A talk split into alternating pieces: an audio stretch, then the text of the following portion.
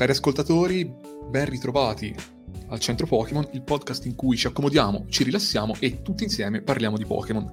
La puntata di questa sera è da ascoltare per forza di cose in notturna, quindi eh, se non sono le tre di notte, se non è mezzanotte, staccate tutto, tirate giù le serrande, isolatevi in una stanza buia, perché parleremo dei Pokémon spettro per eccellenza della prima generazione, ovvero di Gastly, Haunter e Gengar. Ammetto che un po' tremiamo non per paura di Gengar in quanto tale, ma per paura di non trattarlo con il dovuto omaggio, appunto, di omaggiare come si deve un personaggio iconico, un simbolo, eh, uno per me dei Pokémon migliori e più riusciti di sempre, e quindi con noi c'è un grande ospite che già gli ascoltatori più affezionati conosceranno, ovvero Claudio Bonanno, che saluto per primo. Ciao, grazie di avermi nuovamente invitato. Ciao a tutti. Grazie a te, grazie a te. Ma non saremo solo io e Claudio, ovviamente, con me, anzi con noi, ci saranno i miei sempreverdi colleghi, ovvero Mattia Del Core. Ciao a tutti ragazzi e tutti pronti per una puntata che sarà letteralmente da brividi. E Antonio Glide Manno, ultimo ma non per importanza. Buonasera ragazzi e preparatevi ad affrontare uno dei Pokémon più oscuri che abbiamo mai trattato chiudo questo giro di presentazioni molto lungo presentando me stesso. Eh, il vero ultimo, ma di nuovo spero non per importanza, sono Alessandro Giacomelli. Eh, ormai qualcuno di voi forse la mia voce la ricorderà. Detto questo, ragazzi, io il primo giro di, di impressioni lo salterei, tanto spero che tutti quanti siamo concordi nel dire che siamo di fronte a alcuni tra i migliori Pokémon della prima generazione, ma facciamolo lo stesso, dai, velocemente. Che ne pensate? Senza pressione, eh. No, per me questa linea evolutiva è un trionfo. E c'è poco altro da aggiungere, secondo me. È perfetta in ogni sua iterazione. Perfetto. Io credo che siamo davanti a una delle linee evolutive, una delle pochissime linee evolutive, non solo della prima generazione, ma dell'intero franchise, che riesce nell'arduo compito di mettere d'accordo tutti i fan. Perché io non ho mai trovato una persona che mi dicesse che non apprezzava uh, Gengar o comunque uno dei Pokémon di questa linea evolutiva. Ho sempre trovato estremo entusiasmo e soprattutto grande attenzione e calore anche per una linea evolutiva che in effetti mi sento di definire tra le poche praticamente perfette di tutto il mondo Pokémon. Vediamo se Antonio Manno va a confermare o ribaltare questo nostro giro di impressioni. Io non posso che condividere quanto detto dai miei illustri colleghi. Eh Gengar e linee e tutta la sua linea evolutiva precedente è concepita, realizzata, è pensata in maniera eccellente, poi magari ne parleremo meglio con ogni Pokémon, ogni stadio evolutivo ha un suo perché, in genere tranne con gli starter gli stati evolutivi non sempre soddisfano i fan, c'è, una, c'è uno stadio che soddisfa più dell'altro, invece in questo caso tutti e tre gli stadi evolutivi sono eccellenti. Siamo di fronte a uno dei Pokémon più rappresentativi di tutto il franchising, di tutta, tutta la serie Pokémon e tra i più amati. Eh, io praticamente li metto tra i più conosciuti anche assieme a Pikachu, assieme a Vulpix, ma alla fine qual è il primo stato evolutivo, stato evolutivo di Gengar? Prima però Alessandro ci deve dire cosa ne pensa, perché ho, ho intuito qualcosa, ma ancora ci devi dire cosa ne pensa di Gengar. allora, io andrò a stupirvi tutti quanti dicendo che li amo moltissimo. A questo punto un colpo di scena inaspettato, oserei dire. E sono d'accordo con tutto quello che avete detto, che abbiamo detto, una grandissima linea evolutiva. E tra i miei preferiti di sempre, questo. Beh, partiamo quindi dall'inizio, partiamo da Gastly, anche okay, noto Gastly. come Pokémon... Mm-hmm. Gas. No, beh, Gas, il Pokémon, Pokémon Gas, gas esatto. di tipo spettro veleno, doppio tipo spettro veleno. E beh, eh, io di solito a questo punto davo sempre eh, la linea al nostro Enzo Miccio, Jack, per raccontare l'estetica di questo Pokémon, di questa palla di, di gas. Beh, ehm, sarò breve e conciso, è una palla di gas, quindi allora è letteralmente una palla nera circondata da quest'aura di gas violetto. Ora, gli ascoltatori meno esperti ci hanno sentito tessere le lodi per 5 minuti abbondanti di questa linea evolutiva. Noi partiamo dicendo che il primo stadio è una palla con intorno eh, del gas sostanzialmente, però per me questa semplicità è molto efficace perché nel vederlo restituisce subito l'idea di essere di fronte ad uno spettro, infatti richiama fortemente un fuoco fatuo, possiamo dire, e, e soprattutto è perfettamente rotondeggiante e poi saranno le sue evoluzioni a sviluppare il concetto lungo una direzione ancora più interessante. Quindi un buon primo stadio, una buona forma base che fa subito capire di cosa stiamo parlando, secondo me. E oltretutto ha il merito aggiuntivo, già l'abbiamo accennato, di essere lo spettro per definizione in questo mondo, perché accanto non c'è nessun'altra linea evolutiva che richiami così fortemente l'idea di uno spettro. Tant'è vero, vabbè, non so se vogliamo già parlarne, che la linea evolutiva accanto si trova in un solo, unico punto della mappa praticamente, ovvero la torre Pokémon che è popolata da questi spettri e sono gli unici tre spettri effettivi della prima generazione, perché esatto, nonostante esatto. abbiano il secondo tipo, che è il tipo veleno, sono comunque gli unici tre esemplari proprio di specie che hanno il tipo spettro, quindi sono gli unici spettri effettivamente della prima generazione. Ah, peraltro eh, ricordo che per renderli ancora più eh, fascinosi, enigmatici e anche per terrorizzare maggiormente gli spettatori, in prima generazione il primo incontro con Ghastly ehm, era mutuato dal fatto che il giocatore non poteva incontrare questi Pokémon direttamente, ma necessitava di un oggetto specifico che era la spettro sonda, senza la quale eh, non solo non si poteva ingaggiare in battaglia o comunque catturare questi Pokémon, ma addirittura questi Pokémon si presentavano con un sembiante di spettro sconosciuto che aveva eh, uno sprite ancora più storto, ancora più pauroso.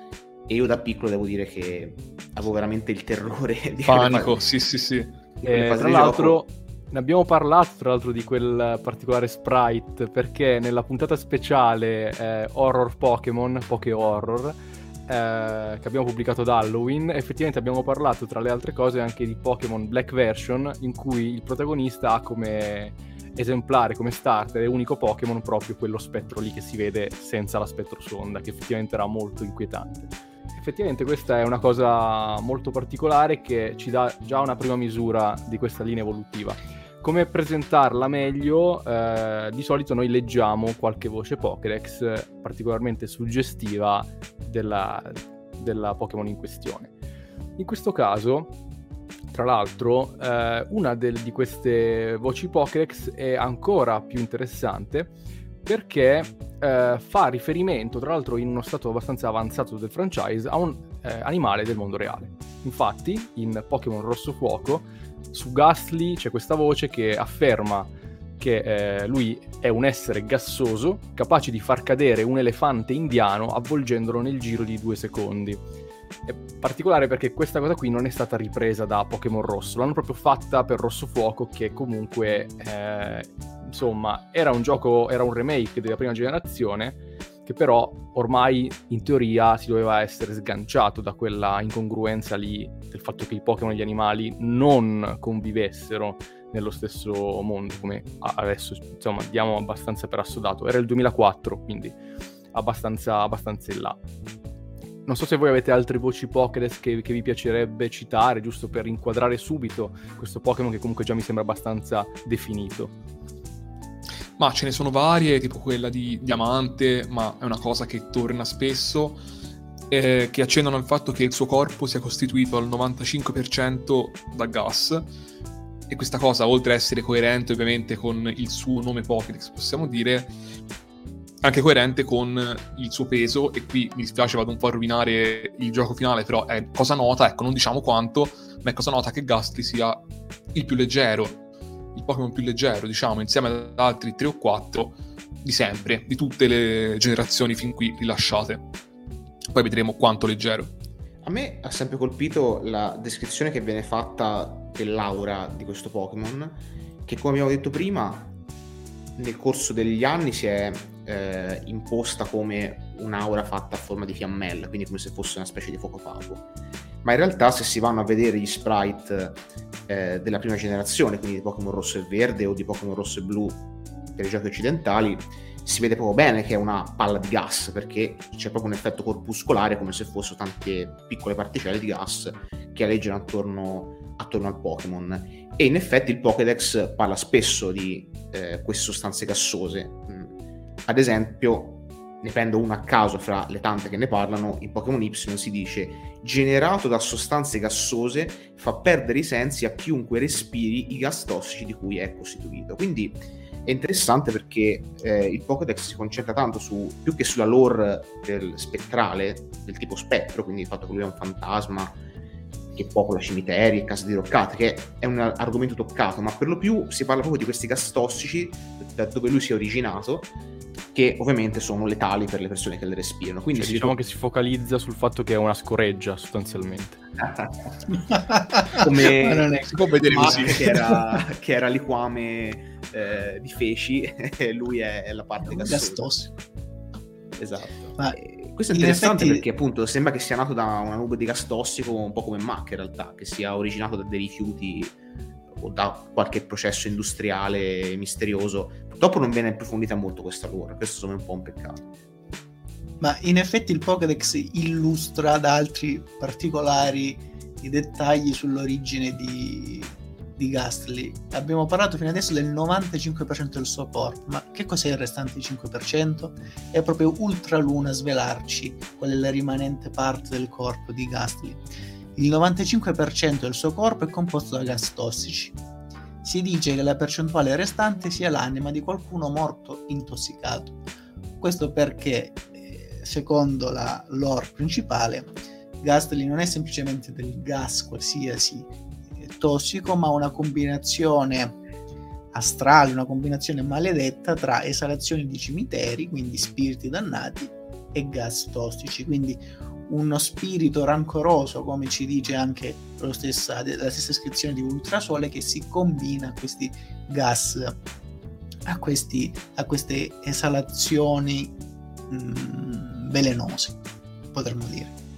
Tra l'altro qua entriamo in un terreno molto delicato perché eh, viene introdotto ufficialmente un essere umano che diventa un Pokémon con eh, la morte, con la maledizione, con il rancore, insomma. Questo è un aspetto molto interessante perché fa parte di un corpus di elementi disseminati qua e là nella lore che ci fanno capire che esseri umani e Pokémon sono di fatto esseri viventi che però a un certo punto hanno avuto un qualche antenato in comune, diciamo. Quindi... Quindi tu dici che si va a scavare ancora di più proprio nella lore fondante del mondo dei Pokémon, cioè degli umani e dei Pokémon che quindi hanno qualche, potrebbero avere qualche punto di contatto, insomma. Sono delle speculazioni interessanti, come gli esseri umani che derivano tutti da una mebba comune, da, da quel brodo primordiale, magari... Mm-hmm. Eh, questo esatto. Pokémon Dio che ha creato tutto il mondo potrebbe aver creato sia uomini eh, che Pokémon da uno stesso progenitore. Uovo. Esattamente. Quindi iniziamo a intravedere innanzitutto perché questi sono Pokémon spettro, perché finora avevamo parlato di scoregge più che di effettive affinità con la spettralità. E eh, iniziamo anche a capire perché forse questi Pokémon affascinano così tanti e così tanto. Eh, c'è Anto che ha parlato di Dio in comune, eccetera. Quindi io chiuderei proprio eh, questa diciamo, disamina, questa lettura di Voci del Pokédex, soffermandomi su quella del, dell'ultimo uscito, che si basa proprio appunto su, sulla lore del, del dio dei Pokémon, Arceus. Quindi tratto da leggende Pokémon Arceus, sappiamo che vive allo stato gassoso ed è pertanto intangibile. Provoca istantaneo deliquio in chi inala porzioni del suo corpo perniciosamente velenifero.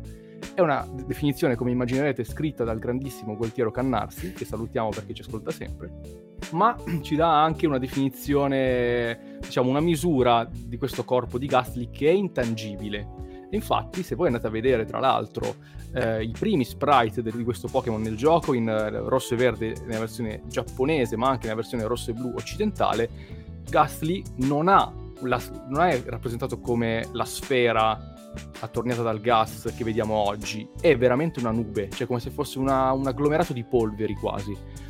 È molto interessante secondo me, quel tipo di gas a me piace tanto perché è meno tondeggiante, meno definito proprio il suo corpo ed è effettivamente eh, un agglomerato di polveri quasi. È molto molto figo, andatelo a vedere se magari non ce l'avete in mente. Tra l'altro, ragazzi, vorrei raccontarvi un piccolo aneddoto della mia infanzia, perché dovete sapere che io da piccolo ero molto ingenuo, facevo galoppare molto la fantasia e tendevo a ricondurre cose molto molto distanti e assolutamente differenti fra di loro, che non c'entravano assolutamente niente fra di loro, a un, un, principio comune. Forse è per questo che sono diventato un ricercatore in fisica teorica. Ehm, fatto sta che, siccome Gastly, dopo il Pokédex, eh, viene scusate, Gasly viene dopo Cloyster nel Pokédex, eh, io da piccolo ero convinto che la faccia di, cioè che la faccia di Gasly e la faccia di Cloyster, la perla di Cloyster dentro il guscio fossero la stessa cosa, perché hanno una somiglianza assurda. Sì, sì, sì, sono palese, cioè, alla fine, ok, parliamo di una palla nera, quindi effettivamente non è che ci voglia molto per essere simili, però sono letteralmente identiche anche le espressioni, e anche io ho sempre visto qualcosa, un tocco in comune, diciamo. Aggiungo una nota particolare, ho visto lo sprite che diceva Mattia ed è particolarmente bello. Non dico superiore a quello ufficiale, ma se la gioca bene. Ma se vi state chiedendo il perché Gastri alla fine questa grossa testa, questo grosso faccione che assomiglia a Cloyster, c'è un motivo, in realtà. E si riallaccia alle mitiche leggende giapponesi, a un yokai in particolare al yokai chiamato Sogen B. Chi era questo Sogen B? Era un questo Sogen era un monaco, un monaco che viveva nella zona di Kyoto, eh, un monaco corrotto, un, un, monaco marcio che non faceva altro che attingere dalle casse del, del tempio per i suoi scopi, per i suoi sporchi traffici, e sottraeva offerte, sottraeva olio, uh, utilizzava i suoi sacri uffici per ottenere dei, um, del profitto, del profitto illecito, potremmo parlare di peculato per alcuni aspetti. E dopo aver uh, svolto trascorso una vita di bagordi e di, e di peccati, alla fine venne condannato in eterno a vagare sulla terra ma non a vagare come un uomo qualsiasi, ma con la testa mozzata. Quindi questa enorme testa vagava di giorno e di notte circondata da olio bollente che lo bruciava, che lo attanagliava e gli provocava dolori lancinanti ed era stato condannato a vagare per l'eternità per montagne, per pianure, senza avere mai sosta. Quindi questo Sogen B ispira Gastly, che alla fine è un'enorme testa avvolta da una sostanza tossica, da una sostanza irritante, un fantasma che non trova mai pace anche se Gasly è più scherzoso del, di Sogin B che alla fine è un'anima dannata. E questa testa fiammeggiante di un monaco dannato è molto presente in leggende giapponesi, in racconti e anche in videogiochi se ci pensate. Quando vedete qualche testa strana che galleggia e non è altro che Sogen B. È ispirato a Sogen B. Ma mi aggancio qui visto che hai parlato di fantasmi, morti e simili per parlare di eh, una delle puntate della prima stagione della serie animata eh, Pokémon che io ricordi meglio o meglio. Eh, mi, è rimasta, mi, è rimasta, sicuramente più impressa di molte altre, ne ho riguardati alcuni pezzi eh, abbastanza di recente, quindi ce l'ho abbastanza fresca, mi riferisco alla puntata 20, 19 in Italia perché una è stata censurata, ovvero il fantasma della scogliera o del promontorio a seconda dell'adattamento. E vabbè, ragazzi, non so se voi l'avete vista, se la ricordate. In sostanza, eh, il Pokémon al centro della puntata era stranamente Gastly, eh, che appunto, a parte il fatto che veniva definito fantasma a più riprese, ma soprattutto prendeva le sembianze di eh, alcuni personaggi sostanzialmente umani, ovvero impersonava il fantasma di una ragazza che sarebbe morta appunto eh, aspettando che l'amato tornasse dal mare e, mm, di cui c'era una statua sul promontorio appunto, da lì il nome della puntata e poi impersonava anche questa vecchietta che appariva a più riprese nel corso dell'episodio eh, con fattezze piuttosto inquietanti e con un'espressione, questo l'ho notato molto bene, identica letteralmente a quella di Gastly, quindi la puntata in realtà dà più volte indizi su cosa stia per succedere verso il finale. E forse la ricordate per lo scontro finale tra Gastly e i vari allenatori, Ash, Misty, Brock, eccetera, che mandano tutti i loro beniamini contro questo Gastly e Gastly neutralizza tutti eh, con delle allucinazioni, quindi trasformandosi in qualcosa che possa fargli paura. Per esempio, e anche questo è ancora più interessante nel eh, appunto dar forma a queste allucinazioni. Gastly si ispira alle paure degli animali a cui sono ispirati a loro volta eh, Pikachu, Meo e loro. Per esempio, per cacciare il primo diventa una trappola per topi, per cacciare il secondo, cioè per, in realtà non per spaventare, ma per bloccare il secondo diventa una pallina con cui Meo può giocare e, e così via. E qui vabbè c'è ovviamente il grande aneddoto del, dell'animale del mondo reale che qui appare che forse vi ricorderete. Che è la mangusta. Esatto. Che, la, che la paura di Ekans che sarebbe un serpente. Sì, sì, sì, questa puntata è una delle, delle più belle che ci sono rimaste più impresse. Anche perché, tra l'altro, e io sicuramente qua in mezzo sono il meno adatto per parlarne, quindi chiedo a voi sicuramente di spiegarmelo è ricchissima di riferimenti alla cultura e, e, al folklore giapponese. Per esempio, si vede in, una, in uno stralcio, eccetera, che loro hanno degli ofuda, che sono praticamente dei, dei, dei talismani, ho scoperto che ci sono nei tempi shintoisti, sì. che servono, non so, penso a scacciare gli spiriti, eccetera. Cioè, praticamente qua Gastly è visto proprio come se fosse un fantasma, uno spettro maligno, e questa cosa mi piace molto, e tra l'altro appunto ci sono vari riferimenti alla cultura e al folklore giapponese. Mm-hmm. Ma mi sì, sa che i riferimenti alla cultura giapponese non sono gli unici, poiché non so se nella stessa puntata o comunque nel, nelle prime stagioni si vede Misty minacciare un Ghastly con un crocifisso, proprio come se fosse uno spettro è questa, è questa. Del, del, mondo, del, mondo, cristiano, del mondo medievale. Quindi è assurdo, deve essere una puntata molto bella, non l'ho mai vista, però mi, mi interessa. È molto carino. No, no, guardala sì, perché no. è bellissimo. Sì, no, merita, merita. Non lo dico spesso per, queste, per questa serie perché ci sono molte puntate che puoi tranquillamente saltare, credo, però ecco, questa invece è carina. Segnalo tre cose. La prima è che ehm, questo conflitto tra serpente e mangusta che viene messo in scena da Gastly è stato poi ripreso, mi pare, in terza generazione con Zangus e Seviper, che sono appunto una mangusta e un serpente che si odiano tremendamente a vicenda, quindi l'hanno ripreso. Eh, l'hanno ripresa come idea. La seconda cosa eh, è che a un certo punto ehm, c'è una citazione anche dai, dai, giochi, in realtà da rosso, blu e giallo, perché quando Ash prova a identificare Gastly, all'inizio compaiono questi spettri al suo posto e il Pokédex infatti non lo riconosce, proprio come quando nei giochi appariva quello spettro inquietantissimo di cui già abbiamo parlato e giustamente il Pokédex non lo identificava. La terza cosa che ho notato riguardando questa puntata, ragazzi, io... Mh, era un po' che non guardavo una puntata di questa prima stagione, ma in generale de- dell'anime.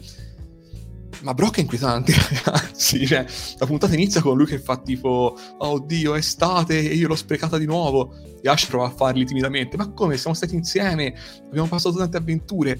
E Brock fa: Ma che me ne frega a me? Io volevo andare al mare, vedere le ragazze in costume. Ma che. Una roba eh, allucinante. E, e, e mentre lo dice, su schermo volano decine e centinaia di costumi femminili che, che fluttuano nella mente di Brock. Una cosa, ragazzi. Possiamo dire Brock nostro fratello.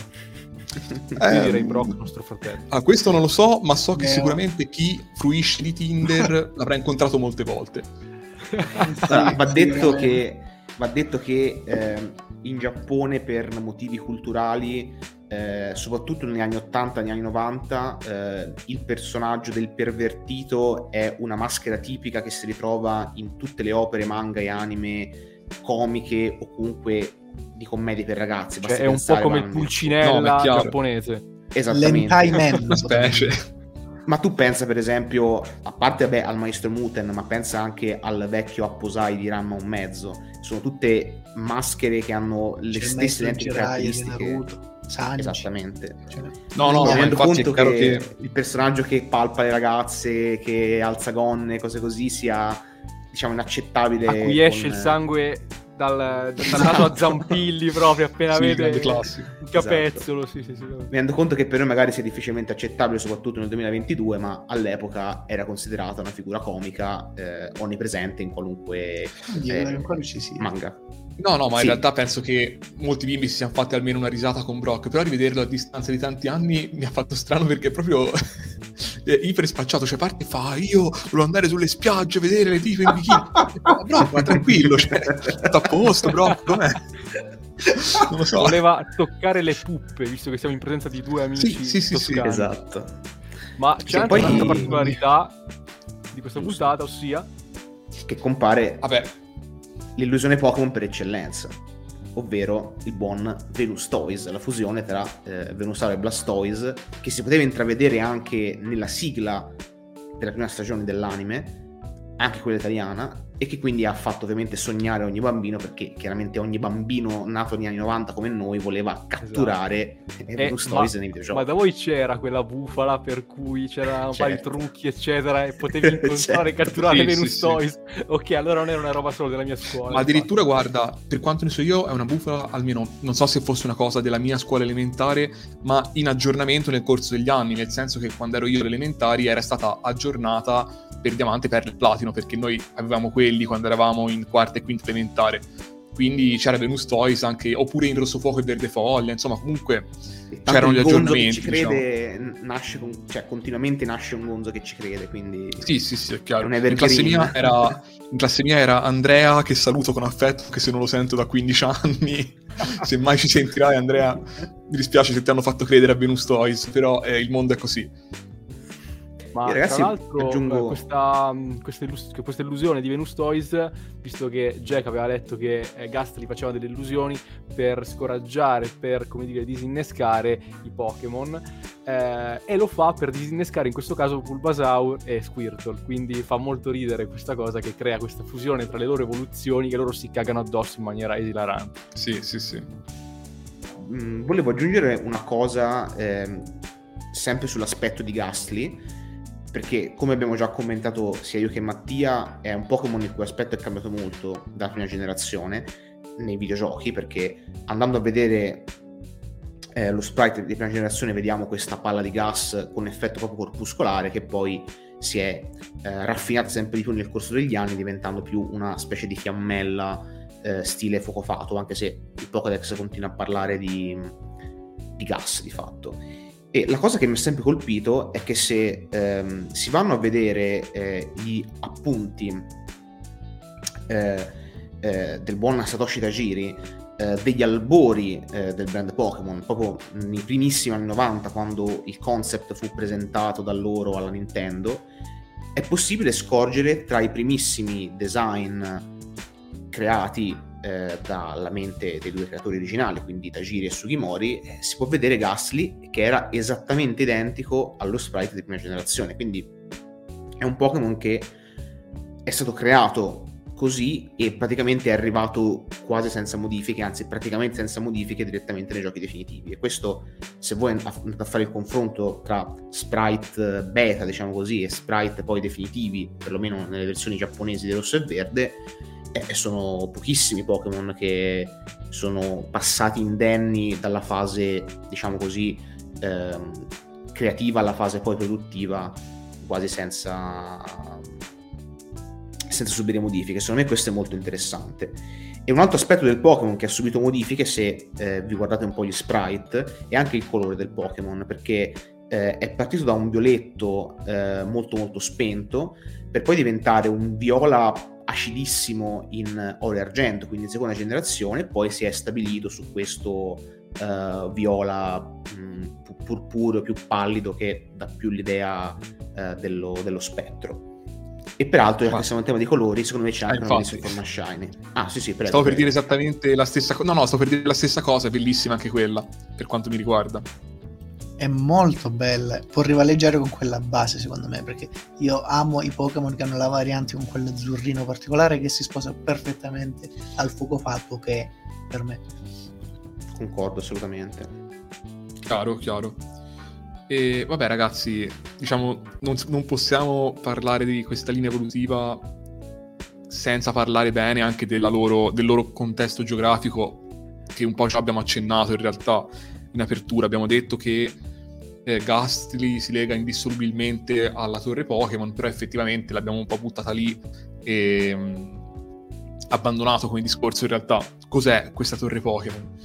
Allora, è un edificio in estrema sintesi che sorge nell'allegra, mm, ma anche no, cittadina di Lavandonia, questa appunto questa piccola cittadina senza palestra della regione di Kanto e sostanzialmente la torre Pokémon è un cimitero quindi io per questo ho sempre associato Gastly all'idea di uno spettro, perché dentro a quella torre si trovano allenatori che piangono i, i, loro, poche, i loro compagni scomparsi e poi ci sono questi spettri che si aggirano, che sono i Gastly, che per me sono sempre stati i fantasmi appunto di quei Pokémon defunti sostanzialmente.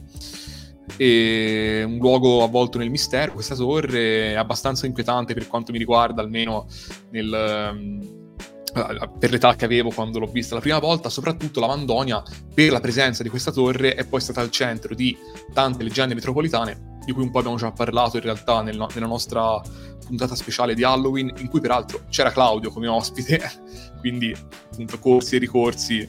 Eh, Poche horror special. Li ascoltate. Esatto, l'abbiamo già spammata due o tre volte nel corso di questa puntata, ma eh, va così. Ve la consiglio caldamente, non perché l'ho fatta anch'io. Io e... ragazzi vorrei consigliare di guardare una puntata Poche horror special. Sì? ah, ok, ok. Non lo conosco, però ascolto volentieri. Dagli una chance che sono, sono, bravi quei tre stronzi, quei quattro stronzi. Bene, bene, bene. Ok, perfetto. E basta, quindi appunto la Mandonia appunto in estrema sintesi, ma c'è un bellissimo speciale da ascoltare, la, sin- la sindrome della Mandonia, questa leggenda metropolitana secondo cui eh, dei bimbi, dei bambini giocando ai primi giochi Pokémon e ascoltando il tema della città della Mandonia eh, sarebbero andati incontro a conseguenze gravissime psicologiche che potevano coinvolgere eh, nei casi anche più gravi ovviamente anche il suicidio. Ovviamente è una cosa non dimostrata, eh, ora non sto a entrare nel dettaglio della questione, però questo per dire soltanto che questa cittadina ha da sempre stimolato la fantasia dei giocatori perché è abbastanza inquietante nel complesso. Secondo me la Vandonia è, è la torre di Lavandonia è una delle scenografie, uno degli ambienti più suggestivi in assoluto del mondo Pokémon a mani basse. Volevo solo dire questo. Già da piccolo, non ho giocato nella prima generazione, ma al, al remake dava quelle sensazioni, quelle vibrazioni di stare vivendo, uh, di stare passeggiando in un posto particolare, in un posto non comune. E questa è una cosa buona per l'immersione nel gioco, nel gameplay, nel mondo Pokémon e ancora ricordo scalare questa, questa, torre piena di tombe, una cosa molto strana perché i Pokémon non si vedono mai morire nel gioco. Eh, con gli allenatori che li piangono, addirittura alle volte eh, Pokémon che scorrazzano liberi, perché si pensa che in effetti i Pokémon, come gli animali, vivano meno, rispetto, hanno una, una vita più breve rispetto a quella degli uomini, quindi un po' come gli animali domestici si vanno a si, si seppelliscono e si vanno a, quindi a, a, a porgere degli omaggi in questa torre. È un ambiente molto suggestivo, tra l'altro poi cominciano ad apparire questi esseri strani che mi attaccavano, quindi immaginate voi come poteva essere un bambino attaccato da degli spettri, come poteva fare un bel niente. Bello, una bella parte secondo me. Ma io avevo una domanda fondamentale a cui solo il nostro etologo di fiducia può rispondere. Stavolta etologo, non lo so fino a, a, che punto, visto che stiamo parlando sostanzialmente di una palla di gas, tra l'altro nemmeno del profumo eccelso, ma eh, mi rivolgerei ad Antonio Manno per chiarire il carattere di questa particolare scoreggia. Bene, eh, mi cimenterò in questa impresa non facile. Eh, non facile poiché Gastly, a mio avviso, questo naturalmente sono sempre i miei pensieri, eh, ha un carattere non ben definito, ma attenzione, tutte, tut, tutta linea evolutiva di Gastly, Haunter eh, e Gengar hanno dei caratteri che non è facile capire e comprendere nell'immediato, ma hanno varie eh, declinazioni, ambiguità. Questo carattere nasce dal fatto non perché non gli venga dedicato abbastanza tempo, al contrario, uh, Gasly appare molto spesso nell'anime, nei videogiochi, è ben strutturato, è ben sviluppato. Questa ambiguità è ben voluta e alimentata dagli stessi autori, addirittura dallo stesso Pokédex. Volendo dare un nome, una parola che potrebbe riassumere, almeno anticipare alcuni aspetti principali del Pokémon, sia con Gengar, anche con Hunter quelle di Gasly secondo me è, è la, la, parola che può cogliere meglio l'essenza è appunto l'essere etereo questa, il fatto di essere sfuggente, la sfuggevolezza di Gastly ben eh, riesce a, a, a, racchiudere, riesce ben a individuare alcuni aspetti essenziali del suo modo di essere, sia fisico sia caratteriale. Come ben sappiamo Gastly è una palla di gas, una palla di gas che basta che, eh, che venga colpito da una folata di vento e si disperde come come del fumo, come della polvere, però si riaggrega in maniera naturale e autonoma. Quindi questo, questo corpo sfuggente, questo corpo indeterminato si riflette anche sul suo animo. Cioè è un Pokémon che è cattivello, un Pokémon scherzoso, ma è un Pokémon che alla fine non sa bene quello che vuole fare, è un Pokémon che vive appunto nell'attimo, vive appunto nel presente, non ha dei progetti. Si dice nel Pokédex che si accumula, si, si va a nascondere sotto i cornicioni durante le giornate di vento, non ha una meta ben precisa, svolazza di qua e di là.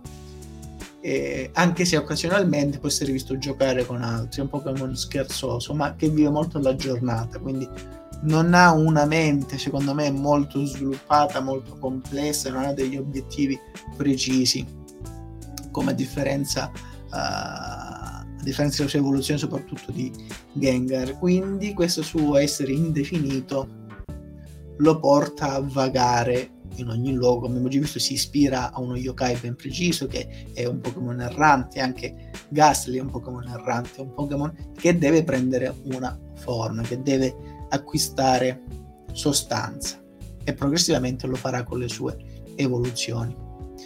Eh, detto questo è un Pokémon pericoloso di per sé, un Pokémon birbante, ma non si capisce fino a che punto questo suo essere birbante è voluto o meno, dipende anche dal Pokémon. Eh, è una natura a metà tra l'essere umano e a metà tra, tra il gas, anzi il gas è sicuramente la parte più preponderante. Sicuramente il carattere degli altri due Pokémon sono più definiti e più interessanti. Ma detto questo, qualcosa sul carattere, sulle abilità di Gasly ce lo dicono come al solito le abilità, in questo caso una sola abilità, ma questo non è il mio campo e cedo la parola a chi ne sa più di me. Ma in realtà c'è poco da sapere di più o di meno in questo caso perché, come ha già anticipato Antonio, l'abilità in questo caso è solo una, chiara, precisa, netta, levitazione che ha un solo effetto, ossia quello di evitare gli attacchi di tipo terra.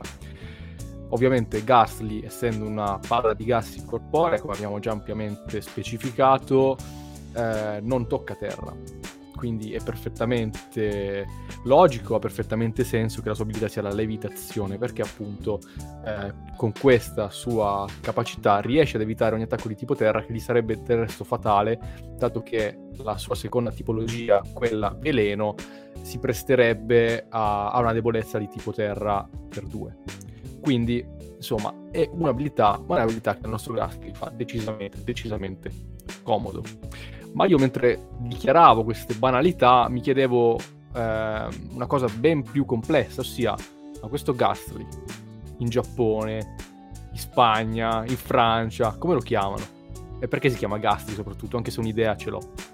Ma guarda, ti, ti do una prima risposta, ovvero che quello che sto per dire è anche nel mio caso una mezza banalità, perché non c'è moltissimo da dire sui vari nomi di Gastly in altre lingue. Comunque Gastly viene da gas, sorprendentemente, e da appunto Gastly ma con l'H che significa spaventoso, terrificante o, o, qualcosa del genere. E anche i nomi in altri paesi non sono poi così fantasiosi. Il giapponese è Ghost, che viene da Ghost.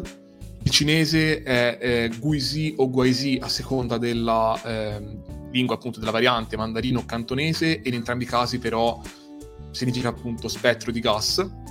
Sono un po' più carini i nomi europei, appunto il tedesco Nebulak, che in effetti devo ammettere mi piace abbastanza. E... Ma Nebulak da... con la K finale, tipo sì, sì, sì, con la K, con la K. Sì, sì, sì. Bellissimo. Esattamente. Cos'è? Vabbè.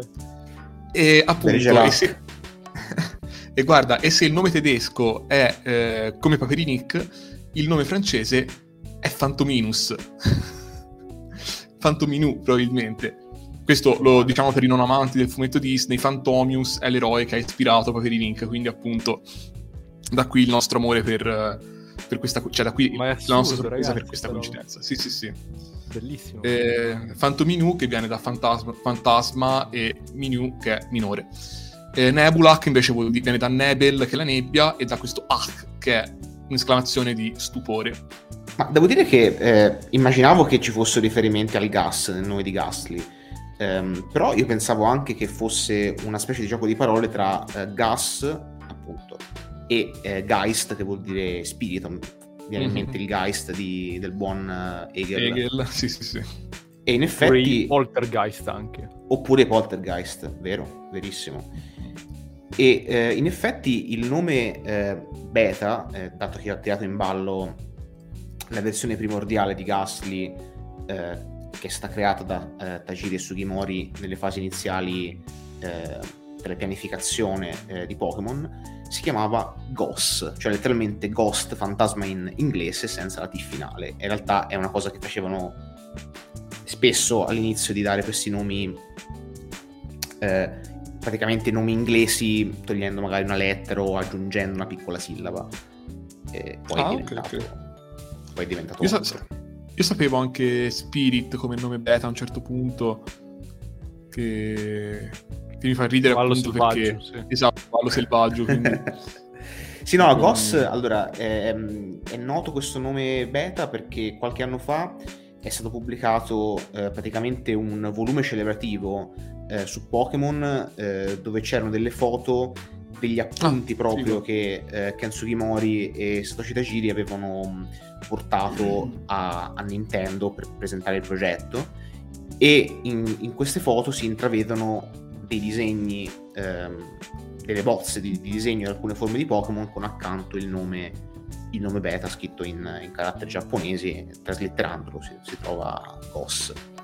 Ok, ok, probabilmente è cambiato nel corso degli anni. Ah no, beh, ci sta, ci sta. Comunque sono nomi molto generici questi, sia Spirit che Goss, quindi ci sta. Vabbè, ragazzi, eh, quello che non può assolutamente essere generico, invece, mi fanno ridere questi stacchetti che faccio, così molto. così alla cazzo. E vabbè, comunque non possiamo assolutamente essere generici nel parlare delle carte dedicate al nostro buon Gasti. Tanto Claudio, tu saprai le nuove regole dell'angolo delle carte, una carta bella e una brutta a testa. E anzi, se vuoi partire te, se le, se le hai già pronte, Ci diamo l'onore come ospite.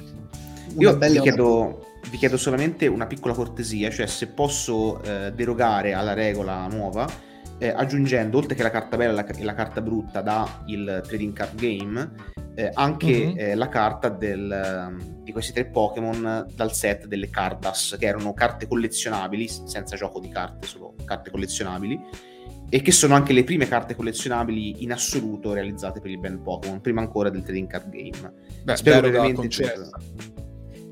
ma più che altro perché sono interessantissime, perché spiego Sì, brevemente sì, sì. per chi non lo sapesse, eh, sostanzialmente questo set di carte collezionabili eh, fu realizzato ehm, per il mercato delle, eh, delle vending machine, quindi delle macchinette, quindi si metteva la monetina, cadeva giù questo mh, pezzo di cartone con la carta nascosta, si spiluccava la carta da questo pezzo di cartone e si collezionavano queste carte, che erano carte che avevano solamente artwork, non c'era un gioco di carte dietro. E la cosa interessante di questo set, si chiamano Cardas se volete cercarlo su, su internet, è che eh, queste carte hanno tutti artwork ufficiali di Ken Sugimori inediti, che non sono mai stati visti da nessun'altra parte. E sono interessantissime perché spesso e volentieri vanno a ritrarre Pokémon eh, che fanno cose assurde che non sono mai state viste. Poi vedremo più avanti. Quella di Ghastly mi piace dirla semplicemente perché non ha niente di speciale, semplicemente è buffo perché ha gli occhi un po' arrossati e quindi sembra tipo che sia fumato. cioè mi faceva ridere questa cosa. Ok, ci sta, ci sta.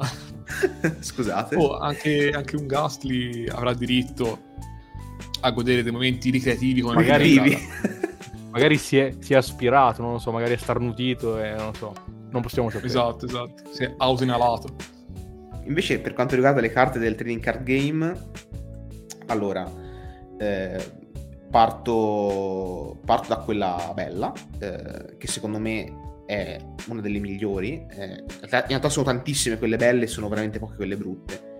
E eh, si parte dal set Stormfront, eh, che vede questo Ghastly in primo piano avvolto da questa nebbia con tutti questi ricciolini eh, che se la ride come se fosse appena sbucato dal nulla e ti avesse appena spaventato e sta lì a ridersela nascosto dietro il suo gas. Eh, trovo un artwork veramente ben riuscito che riesce, non solo ben disegnato, ma anche ben riuscito come eh, modo di sviluppare il carattere di, di Ghastly che è sì perfido e malvagio, ma anche spiritoso e anche dispettoso, etereo, insomma, come ci ha eh, narrato il nostro etologo di fiducia. Eh, per la carta brutta, invece, eh, mi tocca eh, citare eh, purtroppo ancora una volta il set base. Eh, per quanto questa carta, secondo me, sia comunque interessante, dato che sembra un esperimento, diciamo, con la computer grafica eh, esperimento che non è secondo me del tutto riuscito, fondamentalmente vediamo un Ghastly eh, con le spalle al muro, rinchiuso fra due, due muri, eh, decorati con dei eh, graffiti. E beh, eh, a me non piace molto perché innanzitutto il gas che circonda Ghastly, ok, è fatto come se fosse gas, ma è letteralmente invisibile, cioè bisogna veramente eh, appiccicare gli occhi alla carta per vederlo perché si confonde con il resto del muro, quindi capisco l'intento, ma secondo me non è molto riuscito. E poi, non so, l'espressione di Gasly è un po', è un po strana, cioè, non so, c'ha gli occhi un po' spippati, eh, boh, sembra tipo che stia mh, cercando di scrutare l'orizzonte, insomma, secondo me non è molto riuscita, manca l'aspetto mh, spooky, l'aspetto spaventoso, dispettoso, insomma, non rende bene secondo me il carattere di questo mm-hmm. Sì, va quegli occhi enormi lo rendono quasi comico in realtà, proprio non, ha, non, ha, boh, non c'entra il punto come carta, sì, sono d'accordo. Allora, mh, tocca a me quindi scegliere una carta bella e una brutta dedicata a, al buon Gastly. In realtà, per quanto riguarda le carte belle, ce ne sono varie, secondo me, e quindi sono abbastanza indeciso però alla fine penso di tenermi su qualcosa di sobrio e mi butto quindi sulla Fossil. Non che sia incredibile in realtà, la trovo bella, ma forse ce ne sono di migliori. Però mi piace un sacco eh, come hanno reso l'aura che circonda Gastly. Per esempio, ecco, lo sfondo non esiste, un muro triste di un palazzone dimenticato, però il fatto di quest'aura che sembra diradarsi quasi intorno a Gastly, come a dare l'idea appunto di eh, un, un corpo gassoso che lo circonda e poi mi piace molto anche il suo sguardo, eh, questo sì, abbastanza cattivo soprattutto rispetto a quello innocuo e buffo del set base che punta verso l'alto. Ripeto, non è probabilmente la migliore, ce ne sono sicuramente di più belle, però a me piace per queste sue peculiari caratteristiche. Per quanto riguarda invece carta blu brutta, devo dire che ci ho un po' pensato, ma proprio una che mi... Eh, mi disgusti o comunque proprio non mi piaccia, non l'ho trovata, ma perché sono carte molto semplici che però anche nel, nel, peggiore dei casi non riesco a definire proprio brutte brutte. Una che non è troppo ispirata in realtà, secondo me è Diamante e Perla, ma perché proprio, cioè davvero non è che non mi piaccia più di tanto, però ehm, appunto uno sfondo molto neutro, una foresta di notte, Gastly è anche bellino in realtà, però vaga un po' per i fatti suoi. Però ripeto, proprio una carta che non mi piaccia per niente di Gastri, non, non la sto trovando, ecco, insomma, anche perché essendo molto semplice come linee, boh, farlo proprio male è difficile secondo me. Beh, allora intervengo io concordando con Alessandro, è difficile individuare delle carte brutte perché sono tutte carine alle fine particolari.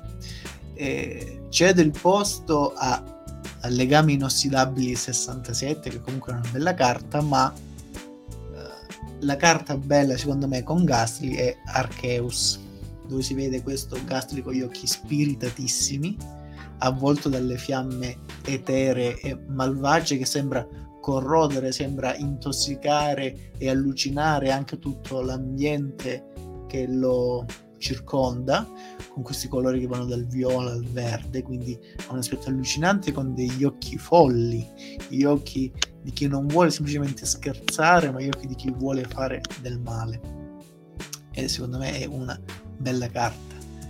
Per carte un po' strane, un po' così, a me fa ridere la Black Star, in cui si vede questo Gasly con la bocca aperta, un po' sornione, sembra un, un animaletto che infesta quello che sembra essere un castello, però è un po' così, è un artwork molto semplice, molto lineare, con questo, questo Gastly un po' buonaccione che osserva lo spettatore ed è, diciamo, rispetto alle altre sfigura un po' come carta. Adesso cedo la parola a, a Mattia. Allora, io prima sono scoppiato a ridere, fortunatamente ero mutato, perché la mia carta preferita in assoluto di Gastly è la Neo Destiny, ma perché mi ha fatto così ridere? Eh, prima spieghiamo, poi eh, racconto come la carta. perché questa carta ha un solo attacco che è Nightmare. e praticamente io sono famoso perché quando qualcosa non mi piace dico che Nightmare di solito e, e quindi ma appena l'ho vista ho visto questa carta qua ha un solo attacco Nightmare sono esploso da ridere comunque in realtà è molto semplice l'artwork è anche molto figo perché è pastelloso c'è questo Ghastly che praticamente è come se apparisse in una nube di gas viola eh, la sua espressione è molto semplice, eccetera, però mi piace tantissimo proprio la texture con cui questa carta è realizzata e si vede perché è molto pastellosa. Eh, inoltre, vabbè, ha un attacco incredibile, dal nome incredibile. Poi sono tutte belle quelle de- di Sabrina, quindi Sabrina, i vari Sabrina Scass sono tutti quanti belli, ma di fascia media, diciamo così. Eh, una che non mi piace o che comunque non la trovo particolarmente ispirata è quella del set ex Rosso Fuoco e Verde Foglia, che è semplicemente l'artwork corporate messo in uno sfondo, tra l'altro brutto, perché non, cioè, è uno sfondo marrone, cioè, quindi è abbastanza brutto in generale, perché il marrone diciamo che non è un bellissimo colore.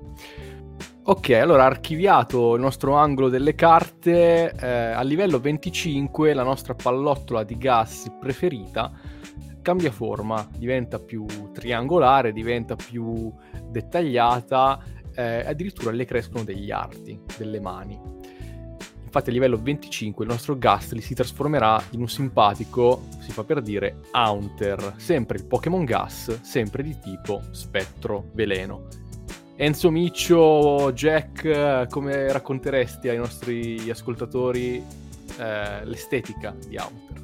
Beh, è uno spettro in piena regola, eh, appunto acquisisce rispetto a Ghastly gli arti eh, superiori, quindi le mani sostanzialmente, che però in molti sprite sono staccate dal resto del corpo perché appunto, essendo un fantasma, non ha bisogno di braccia e connettori.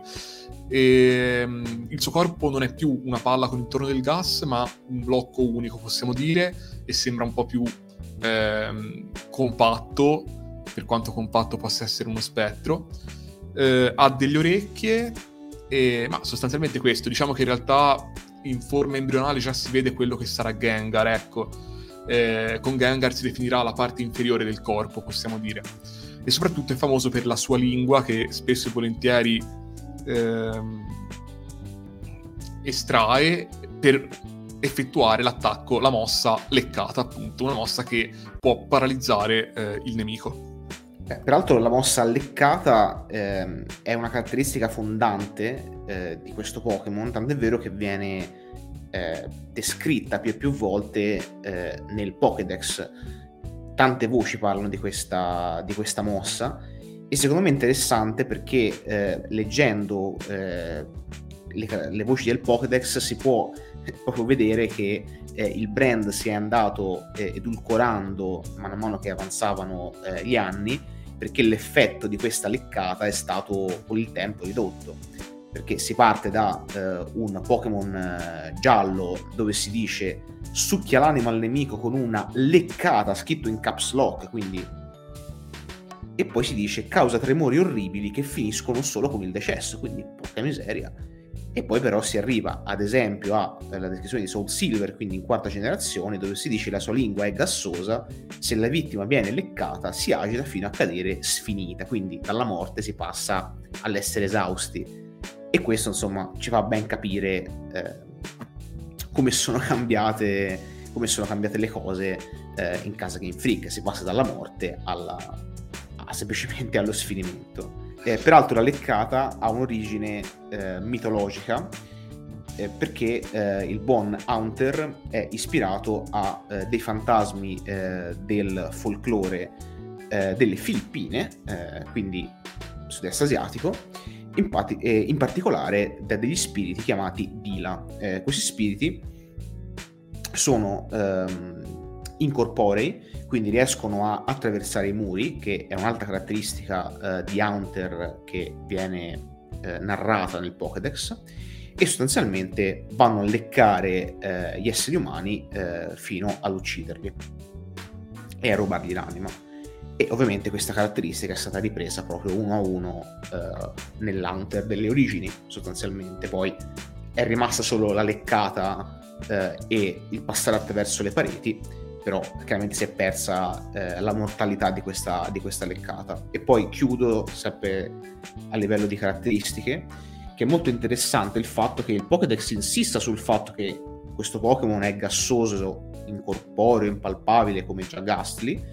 Tra l'altro leggevo prima, anche la lingua stessa è fatta di gas, ma eh, se vi ricordate in Pokémon Let's Go Pikachu e Pokémon Let's Go Eevee, Haunter a sorpresa è un Pokémon cavalcabile, quindi un Pokémon su cui ci si può montare per spostarsi nel mondo di gioco. Quindi questo è interessante perché secondo me significa che quantomeno è capace di rendersi palpabile a piacimento, perché altrimenti come fa a essere eh, cavalcabile dall'allenatore? Di questa, di questa cosa non ce n'è traccia nel Pokédex, però mi sembra una differenza abbastanza eh, necessaria per eh, rendere il tutto coerente. Sì, qui diciamo è opportuno fare un po' di head canon su queste cose, se no non torna più niente effettivamente.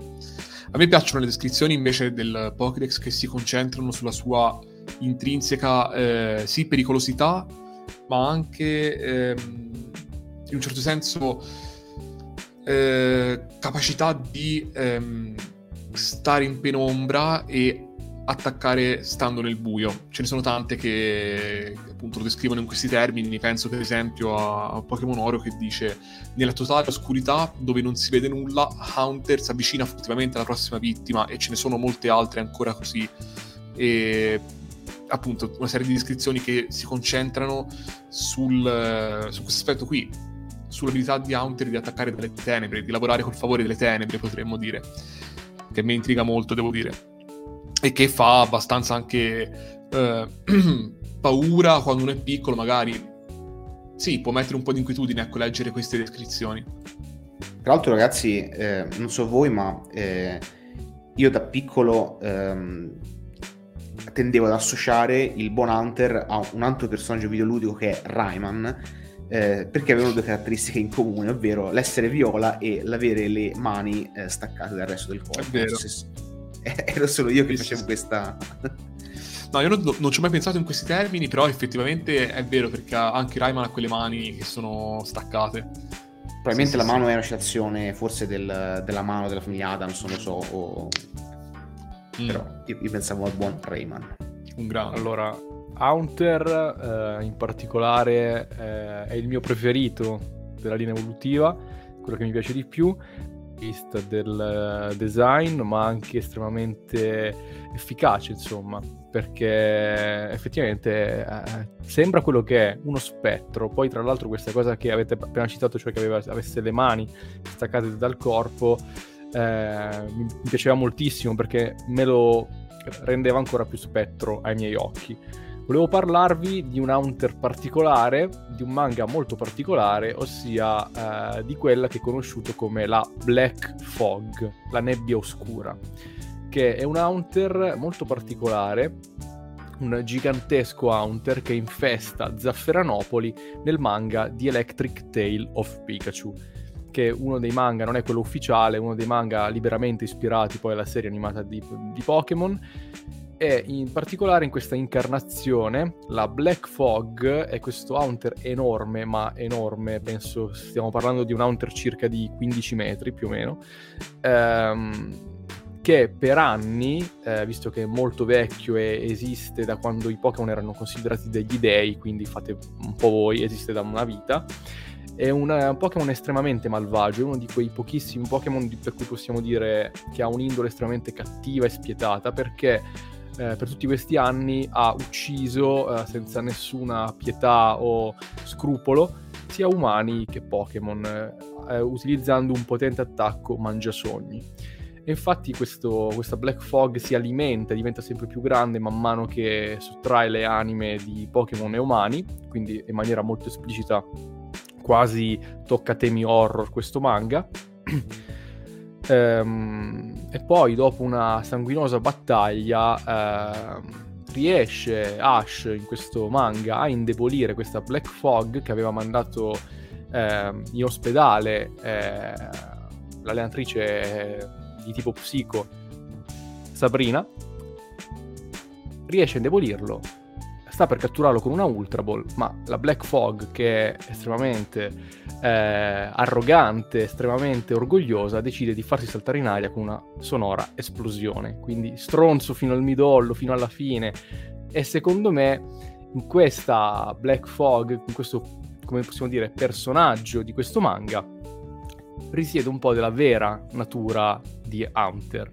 Che non so se vogliamo parlare subito del carattere di questo Pokémon. Antonio so che in particolare è un... non ho capito se è un fiero ammiratore o oppositore della stronzaggine insita in Hunter e che vediamo esplicitata nella Black Fog. No, a me piace Hunter. Come vi ho detto prima, io amo tutti e tre gli stadi evolutivi del Pokémon e anche Hunter ha una sua ragion d'essere, ha una sua peculiarità. Come abbiamo già detto, la Black, come hai già detto, la Black Fog può essere vista come l'estremizzazione di questo animo oscuro eh, che è stata potenziata proprio in maniera esponenziale, anche di dimensioni, perché è, è un Hunter enorme. E mi rilaccia quando detto da Claudio prima è un Pokémon così malvagio, eppure comune, perché non è un Pokémon leggendario, che gli stessi autori sono stati costretti a intervenire e a, mm, come si dice, a nerfarlo. C'è stata una sorta di retcon interno per renderlo un po' più, un po più gestibile, un po' più uh, piacevole. Nella prima generazione, nella descrizione di Giallo, si dice che succhia l'anima al nemico con una leccata causa tremori orribili che finiscono solo con il decesso. Quindi, se si veniva in contatto con un hunter, non c'era modo di salvarsi, non c'era scampo. Non solo, la morte avveniva con sofferenze gravi, con, con gravi tremoli, come una malattia, come un gas tossico, come può essere un gas nervino. Tra l'altro si aggiunge anche all'essere viscido dal fatto che si viene a contatto con una leccata eh, però già vediamo che nella generazione successiva si smorza un po' il tono e si ritorna semplicemente al cadere sfinita.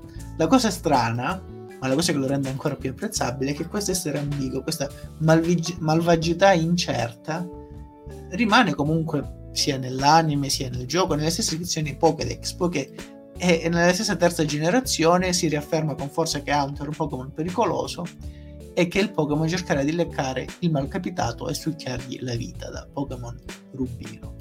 E qui si ritorna di nuovo all'essere mortale di Hunter.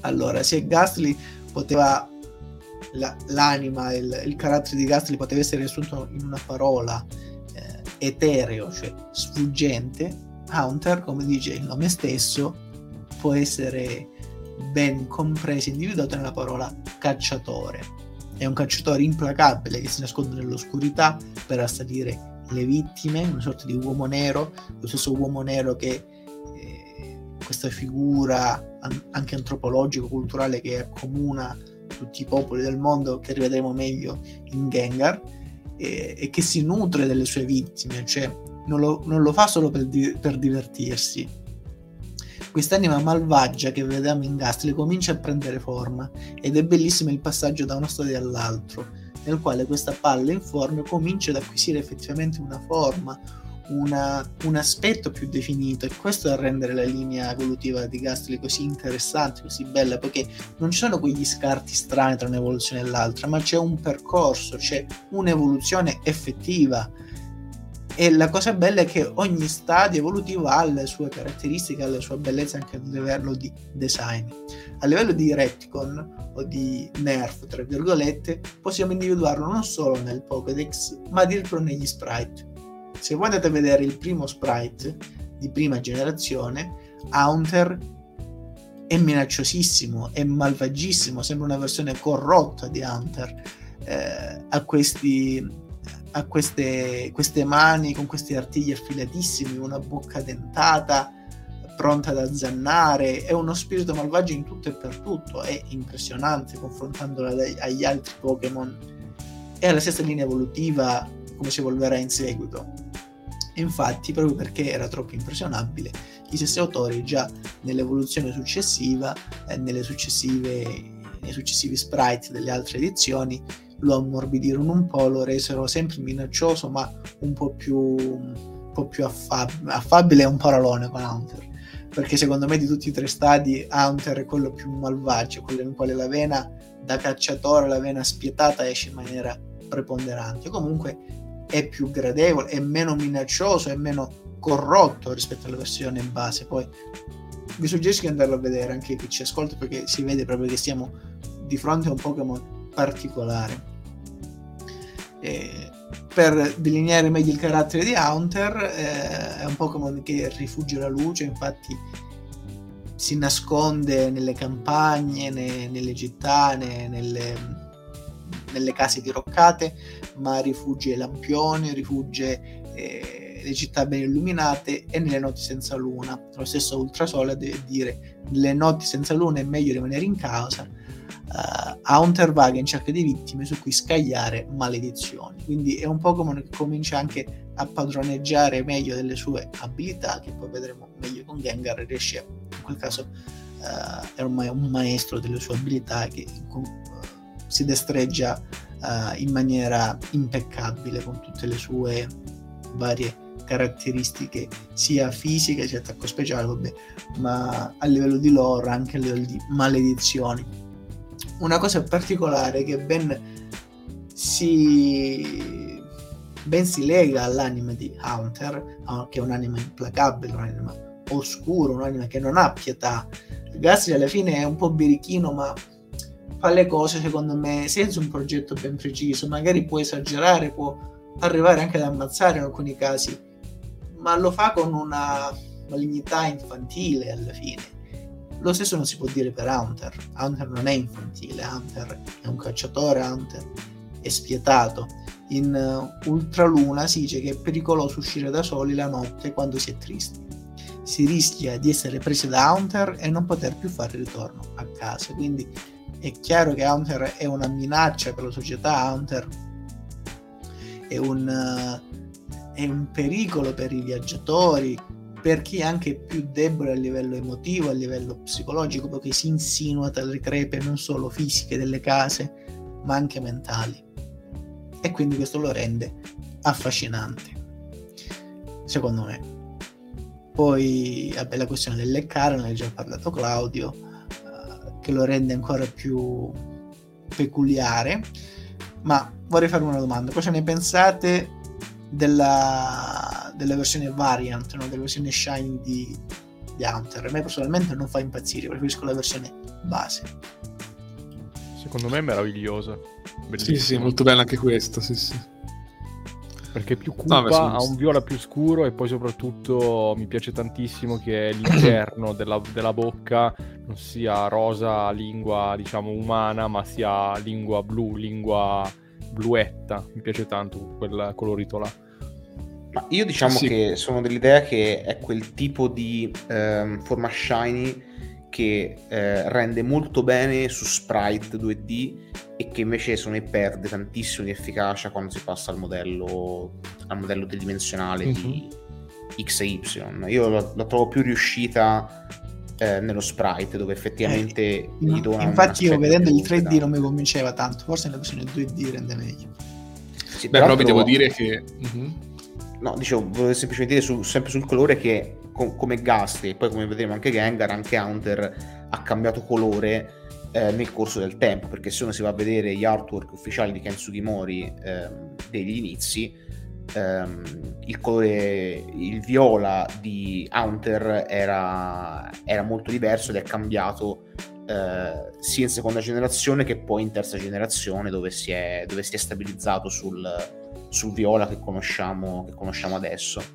E un'altra chicca sempre di, diciamo, di evoluzione del design di, di Hunter lo, la possiamo vedere anche eh, nel numero di dita che ha sulla mano perché il buon Hunter eh, come potete benissimo vedere da eh, sprite di eh, rosso e verde ma anche rosso e blu aveva quattro dita eh, le dita poi sono diventate tre eh, perché per un errore nell'anime apparve con tre dita e poi da lì tutti gli sprite successivi furono, furono corretti ma nelle prime generazioni c'era questa questione delle quattro dita, poi eh, appunto fu, fu, commesso un errore nell'anime perché come sapete ai primordi del mm, franchise Pokémon non c'era molta coordinazione fra, fra i vari mhm. pezzi, mm-hmm. quindi no, chi faceva chiaro, il videogioco chiaro. non comunicava con chi faceva l'anime o il manga e quindi...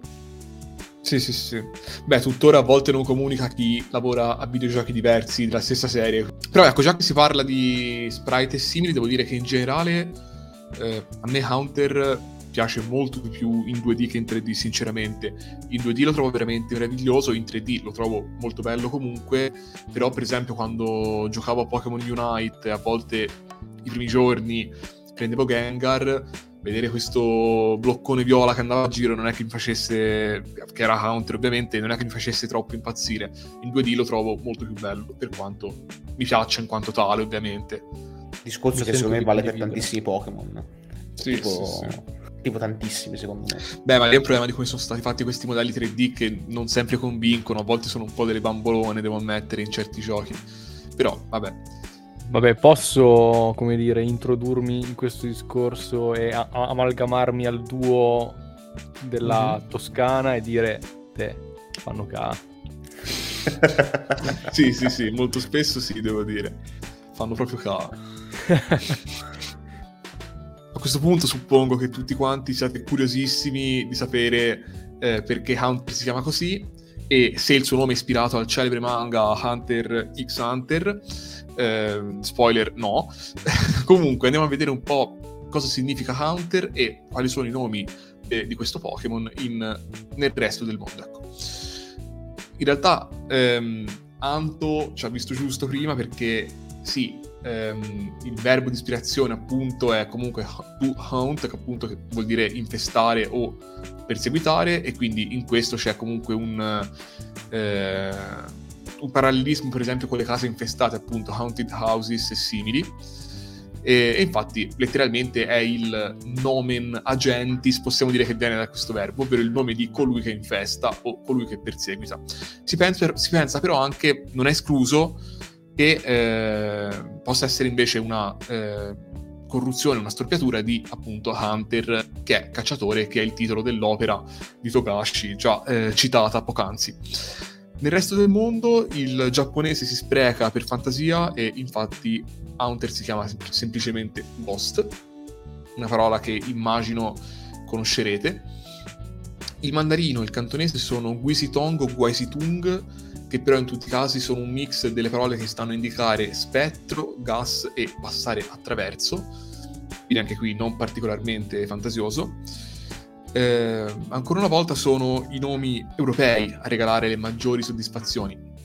Quello francese in realtà no, anche se eh, è un nome che ricorda quello di un incredibile villain di Paperinic, quindi ancora una volta eh, questa lore che collega Gastly e le sue evoluzioni a Paperinik viene confermata e infatti questo nome è Spectrum che eh, vuol dire, vabbè, sorprendentemente spettro. Il nome tedesco l'ho lasciato per ultimo perché ehm, come dire, il nome tedesco mi ricorda quando uno va tipo al McDonald's, io non ci vado di solito in realtà perché non sono un grande fan, però so che Mattia c'è molto legato nella sua vita per varie vicissitudini del passato. Sì, ma non sono e... nemmeno io un fan. No, no, beh, chiaro, chiaro, però... eh... No, no, a parte le gags, comunque, quando uno va al McDonald's alle 4 del mattino e ordina le crocchette al pollo. Infatti il nome tedesco di Hunter è questo, al pollo. Ah, al pollo si chiama? Al Pensavo pollo, nuggets, sì, sì, sì. No, no, no. Però i nuggets al pollo sono letteralmente i nuggets Hunter. Viene dalla parola tedesca per incubo che è Alptraum, che in realtà non penso sia etimologicamente legata al pollo, però mi faceva ridere. Al pollo. Ah, è vero, si chiama proprio al pollo, vabbè. Sì, sì, no, ma non è che ti dico le cazzate. No, vabbè. Tra l'altro, no, ma scherzo, ma scherzo. Specifichiamolo che io ho lavorato per parecchio tempo al McDonald's e lo dico non a caso perché una cosa bellissima di lavorare là era che di solito nei, negli Happy Meal davano le carte di Pokémon. Ah, Quindi giusto, c'erano delle giusto. collezioni appositamente fatte per il McDonald's che io vedevo in anteprima ed erano abbastanza fighe, devo dire. Ma già che parliamo di anteprime, cose beta e simili, vabbè Claudio, a questo punto illuminami tu e anche tu non mi dire cazzate, mi raccomando, su quale fosse, se, ci, se c'era un, un, nome beta eventuale di Hunter. Ah, il buon Hunter aveva un nome beta, come molti Pokémon, che era semplicemente Spectre, ovvero Spettro in inglese, come l'associazione la, eh, malvagia di eh, James Bond, di 007. Sì, sì, alla fine sì. Sì, sì, sì. Ok, e... momento carte. No, vabbè, ragazzi, io sinceramente sono bello carico per dire la mia carta preferita e quindi sono tentato di andare per primo, ma voglio fare il buon padrone di casa e lasciare a Claudio questo onore. Spero che non ti piaccia tantissimo quella come piace a me, ma prego, prego. Allora, sento una grandissima pressione addosso. E fai bene. Intanto parto con, parto con la Cardas, come ho già fatto per Gastly eh, che però mm, non, devo dire non ha niente di speciale, eh, se non è un bellissimo artwork, però non è niente di speciale, Hunter che eh, minaccia con le mani protese in avanti lo spettatore, peraltro anche qui ha quattro dita.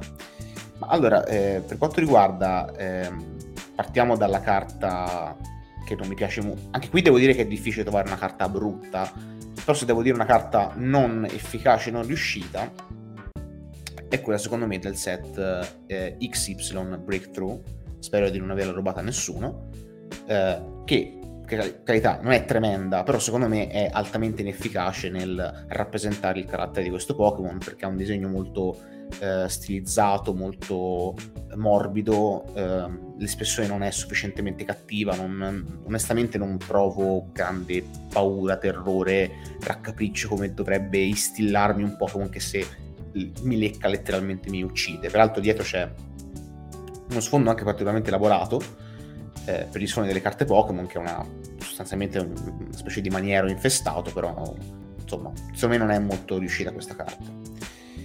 E invece, eh, secondo me, se parliamo di carte veramente, veramente, veramente riuscite, spero di non aver anche qui rubato niente a nessuno, però devo citare il Dark Counter della Neo Destiny. E non è la mia, cioè è bellissima ovviamente, stupenda, ma non è la mia. Meno male, meno male. Beh, che dire, questa carta, come già mh, aveva detto Mattia, in riferimento a Gasly, è una carta dai toni pastellosi, che può sembrare strano perché stiamo parlando di un Pokémon spaventoso, ma in effetti secondo me è proprio quello che lo rende spaventoso, perché sembra veramente il disegno di un incubo di un bambino che se l'è sognato la notte e lo eh, disegna per eh, esorcizzarlo, come insomma si vede in tantissimi film e serie tv a tema horror. Secondo me è molto efficace anche perché poi sullo sfondo eh, ci sono degli occhi eh, e dei sorrisi che si stagliano sullo sfondo come a far intuire che non c'è solo un hunter, ma c'è un'intera popolazione di hunter che sta emergendo dall'ombra, pronta a ghernire la nostra anima con la sua lingua. Beh, Jack, è il tuo momento. Allora, questa è stupenda, Dark Counter, e ovviamente se tu avessi detto la mia avrei detto questa, ma eh, a questo punto lo dico, per me è una carta che è bellissima, veramente stupenda, incredibile, oltre ogni immaginazione, perché incontra molto il mio gusto, ammetto, ma la trovo veramente strabella in generale. È l'Hunter di un set fin qui nel corso delle nostre puntate non citatissimo, ovvero X, la leggenda di Mew. Non è la mia, vai! Campioni del mondo. no, però cercatela ragazzi perché questa veramente non è forse fra le più famose dedicate al buon Hunter, però eh, è veramente stupenda. Cazzo è e... bella, eh. Bellissima. E torna un po' quel discorso che facevo prima, sulle due dimensioni per me Hunter funziona veramente benissimo e vale anche per le carte, ecco, un, una, un artwork magari con modelli 3D o simili magari ecco mi intrigherebbe meno, questa invece perfettamente bidimensionale in tutti i sensi e per me è stupenda veramente. Hunter è praticamente una macchiolina spiaccicata contro questo sfondo che poi è sostanzialmente una foresta di notte e andate a cercarla, anzi un consiglio per i nostri ascoltatori, su Telegram abbiamo un nostro canale chiamato il Centro Pokémon in cui un paio di giorni mediamente dopo la puntata carichiamo le carte belle e le carte brutte eh, citate nel, nel, corso della puntata stessa. Ora non prendetelo come un impegno fisso perché potremmo dimenticarcelo, però tentiamo di farlo sempre, quindi seguiteci e vedete se lo faremo anche perché oggi è lunedì, la puntata scorsa su Shelder è uscita giovedì, attualmente non ho ancora postato le carte. Quindi esatto, però, esatto, nel dubbio, comunque siamo simpatici anche lì, eh, forse solo lì, forse da, da nessuna parte. Comunque andiamo con la carta brutta. Comunque bellissima questa carta, io non conoscevo neanche il set, quindi grazie mm. Alessandro. No, io il set lo conosco perché è uno dei primi con cui sono entrato in contatto nella mia vita, perché usciva appunto, ma forse l'ho già detto in qualche altro podcast, quando io ho iniziato ad andare al Pokémon Day, che era questa manifestazione in cui io entravo gratis, grazie a, al fatto di essere minore di 12 anni a Mirabilandia, e lì ne regalavano un botto di queste carte. Comunque andiamo con la carta brutta, secondo me questa ritengo sia abbastanza bruttina, e è il Sabrina's Hunter del set G Challenge, in cui sostanzialmente vediamo un hunter enorme, proprio sproporzionato rispetto a tutto il resto, che eh, in questa notte, in cui però c'è la luce del tramonto, vola sopra un capannone che però forse è una chiesa, cioè non so, un capannone industriale sembrerebbe, però anche un po' una chiesa, non lo so. E Ma lì siamo questa... a V-Mercate comunque. Eh, capito, zona... capito. Industriale, sì, sì, sì. Mm-hmm. Sì, no, le... esatto, sì, sì, sì. Secondo me c'è un fascino vintage da prima computer mm. grafica che soggettivamente me la rende, non dico bella, però interessante. No, beh, quello ci sta, ma... da quel punto di vista ci può stare. Allora, vado io con molto piacere che sono carico a pallettoni. Allora, la carta bella, secondo me, è una di un set che non abbiamo citato molto, nemmeno questo, ma la carta in questo caso è straordinaria, eh, Battaglie trionfali eh, in cui c'è questo Haunter che in realtà non è troppo bidimensionale come le carte prescelte da Claudio e Jack, ma anzi ha comunque sua, un suo spessore, ma ha un'espressione così cattiva e in generale ha dei, dei, dei, denti aguzzi, delle, delle, unghie che ti stanno per eh, ghermire quasi. Mi piace tantissimo sia il, il colore sia l'inquadratura eh, tra l'altro nello sfondo vediamo una foresta spettrale quasi. Eh, insomma, tutta la carta non so perché, ma mi piace tantissimo. Tra l'altro tutta molto scura, ma ha questo eh, accento di luce eh, sugli occhi che li fanno apparire ancora più terrorizzanti. Mi piace tanto, ha un'espressione quasi da personaggio di Gonagai quasi di Devilman. È proprio bella sta carta, mi piaceva tanto, sono contento di averla potuta menzionare.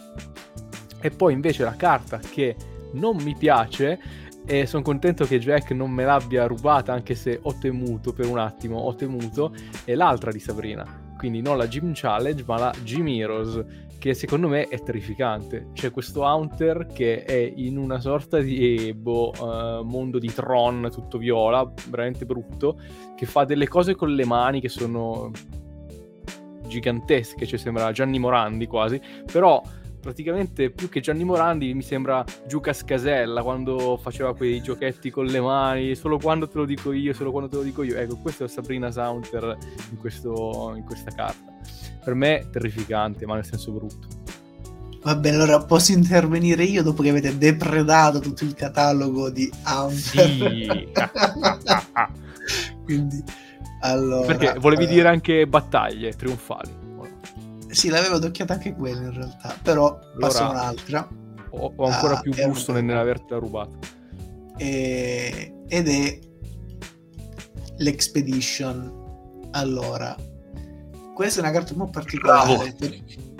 Potrebbe essere sia come carta brutta che come carta bella. In realtà io la inserisco tra le belle perché si inserisce un po' in quella rappresentazione grafica tipica degli yokai in Giappone con questi rigori, con queste atmosfere sfocate, questo corpo non ben delineato. È interessante vedere questi artigli che sono delle lunghe dita che lo rendono in realtà più più ambiguo, più strano rispetto al solito, non sono proprio degli artigli, quindi ha questo corpo un po' indefinito. E tra quelle brutte, non è tanto brutta, nel senso che è talmente strana che fa il giro e diventa interessante, è l'Haunter dell'expansion Sheet, in cui si vede questo, questo Haunter un po' pastelloso che sembra fuggire via da, da una capanna in un bosco e affrontare lo spettatore, una carta giapponese. È un'espressione strana, cioè non è un tipico Haunter, sembra quasi di plastilina, comunque a tra il, il pastelleggio e il plastilina, ha un'espressione molto particolare accigliata e non è una tipica rappresentazione di Hunter. E questa è la carta brutta per me, quel brutto particolare. Di carta bella c'era anche la Dark Hunter Neo Destiny, ma va bene, ne ho già dette due. No, no, no, ma in effetti non è bellissima quest'ultima che hai detto. Bene ragazzi, siamo a un'ora e mezza di registrazione, eh, a quest'ora avevamo già finito Cloister da un quarto d'ora, quindi... E adesso è arrivato il momento invece di affrontare il terzo stadio evolutivo, ma non l'ultimo, e poi andremo a vedere perché, eh, di questa linea evolutiva. Allora, io credo che in tantissimi tra di noi eh, abbiamo insomma affrontato le nostre peripezie accanto con il nostro fiero Haunter portato anche a livello 100 senza mai riuscire a capire perché questo figlio di puttana non si evolvesse mai. Io l'ho fatto, l'ho fatto anche con Cadabra, insomma ero proprio, come dire, eh, così ero bello tosto, non lo, non lo, capivo. Beh, perché questo maledetto bastardo si evolve solo se scambiato e questa cosa qui che adesso ci sembra banalissima e super semplice da fare con internet, le varie trade station, cazzi e mazzi, all'epoca era difficile perché dovevi proprio sfoderare il tuo cavetto verde, fluo, eh, attaccarlo ai vari Game Boy e poi avviare lo scambio, sperando che l'altro poi non fosse stronzo e ti rendesse il Pokémon, che ovviamente non era cosa semplice da fare. altro, pre- altro prerequisito, dovevi sperare che ci fosse un altro, perché magari a qualcuno eh, mancava anche quello. Perché vive in un paesino, cose eh, simili. Io poteva... sotto quel punto di vista ho sempre da... avuto degli amici con cui fare. Quello anch'io in realtà. Infatti io da povero stronzo, il primo non lo sapevo, perché per vari motivi che detto. In secondo punto, con chi lo scambiavo? C- c'era qualcuno con cui potevo scambiarlo, però c'era quel dubbio che rimane sempre che io i Pokémon non li cedo mai in genere. Ma infatti io ero quindi... fortunato perché mio cugino era un grande giocatore di Pokémon e quindi insomma... Poi vabbè, nel mio caso non c'era neanche più il cavo Link quando eravamo piccoli, però li scambiavo con lui spesso e volentieri. Tra l'altro colgo l'assist di Antonio eh, perché devo dire che a me da piccolo ha sempre dato fastidio questo metodo evolutivo, a parte che anch'io avevo difficoltà, ma fortunatamente avevo il cugino con il cavo Link e quindi avevo il mio bel Gengar, però mi ha sempre dato fastidio a livello di immedesimazione perché non capivo per quale motivo un Pokémon si sarebbe dovuto evolvere per scambio, cioè non mi tornava, non aveva Condiviso. senso. Non ha nessun però, senso. Cioè... Un mio amico però mi ha fatto notare che fu un senso lo possiamo trovare, l'altro saluto Michael, ciao Michael, ovvero lui mi ha detto è come se tu eh, scambi un Pokémon che hai cresciuto e allenato, quindi che ti sei affezionato, e quindi questo Pokémon venendo scambiato si dispiace perché vuole rimanere con te, e quindi per dimostrarti che è ancora valido, che ha ancora qualcosa da dire, eh, si evolve così te lo vuoi, eh, lo vuoi farlo tornare indietro dalla persona a cui l'hai scambiato, perché dici caspita ma si è evoluto, è ancora più forte, non pensavo che avesse questo potere nascosto. È un po' tirata per i capelli, però... Ma è Erasmus, insomma. Come? Va in, eh, in gita, in uh, Erasmus, torna che è cambiato, che è in effetti ha torn... fatto un master, non so, si è fatto un master all'estero, è, tornato, si è fatti i soldi dici, caro, sono tornato. Vabbè. non è male come interpretazione. No, comunque in realtà, cazzata a parte, non è male come interpretazione.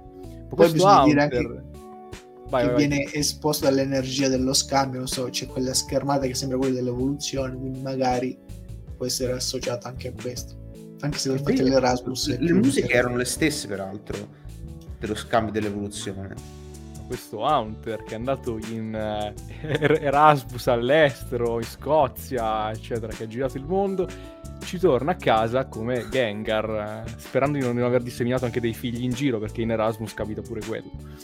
Gengar non è più Pokémon Gas, è il Pokémon Ombra. Attenzione, perché qua cambia la denominazione del Pokédex, che è una cosa molto interessante anche a livello di lore, ma so che i miei compari sapranno spiegarlo assolutamente meglio di me. E questo Pokémon Ombra, che però eh, rimane nella tipologia spettro veleno, cambia, e lo dico subito, dal punto di vista dell'abilità. Infatti, per un determinato numero di ehm, generazioni, Gengar aveva comunque l'abilità levitazione, ma era estremamente forte, troppo forte, l'ha avuta dalla terza alla sesta generazione. Dalla settima generazione ci si è resi conto che Gengar con levitazione era troppo forte perché aveva, come dire, una immunità al tipo terra e quindi gli si è data questa, in questo stadio l'abilità corpo funesto che ogni tanto riesce a inibire, cioè come se fosse eh, un, uh, come dire, un, uh, adesso non mi ricordo qual è la mossa, uh, che però riesce a rendere inutilizzabile l'ultimo attacco con cui il Pokémon viene colpito. Quindi inibisce proprio l'ultima mossa utilizzata dal nemico ogni tanto.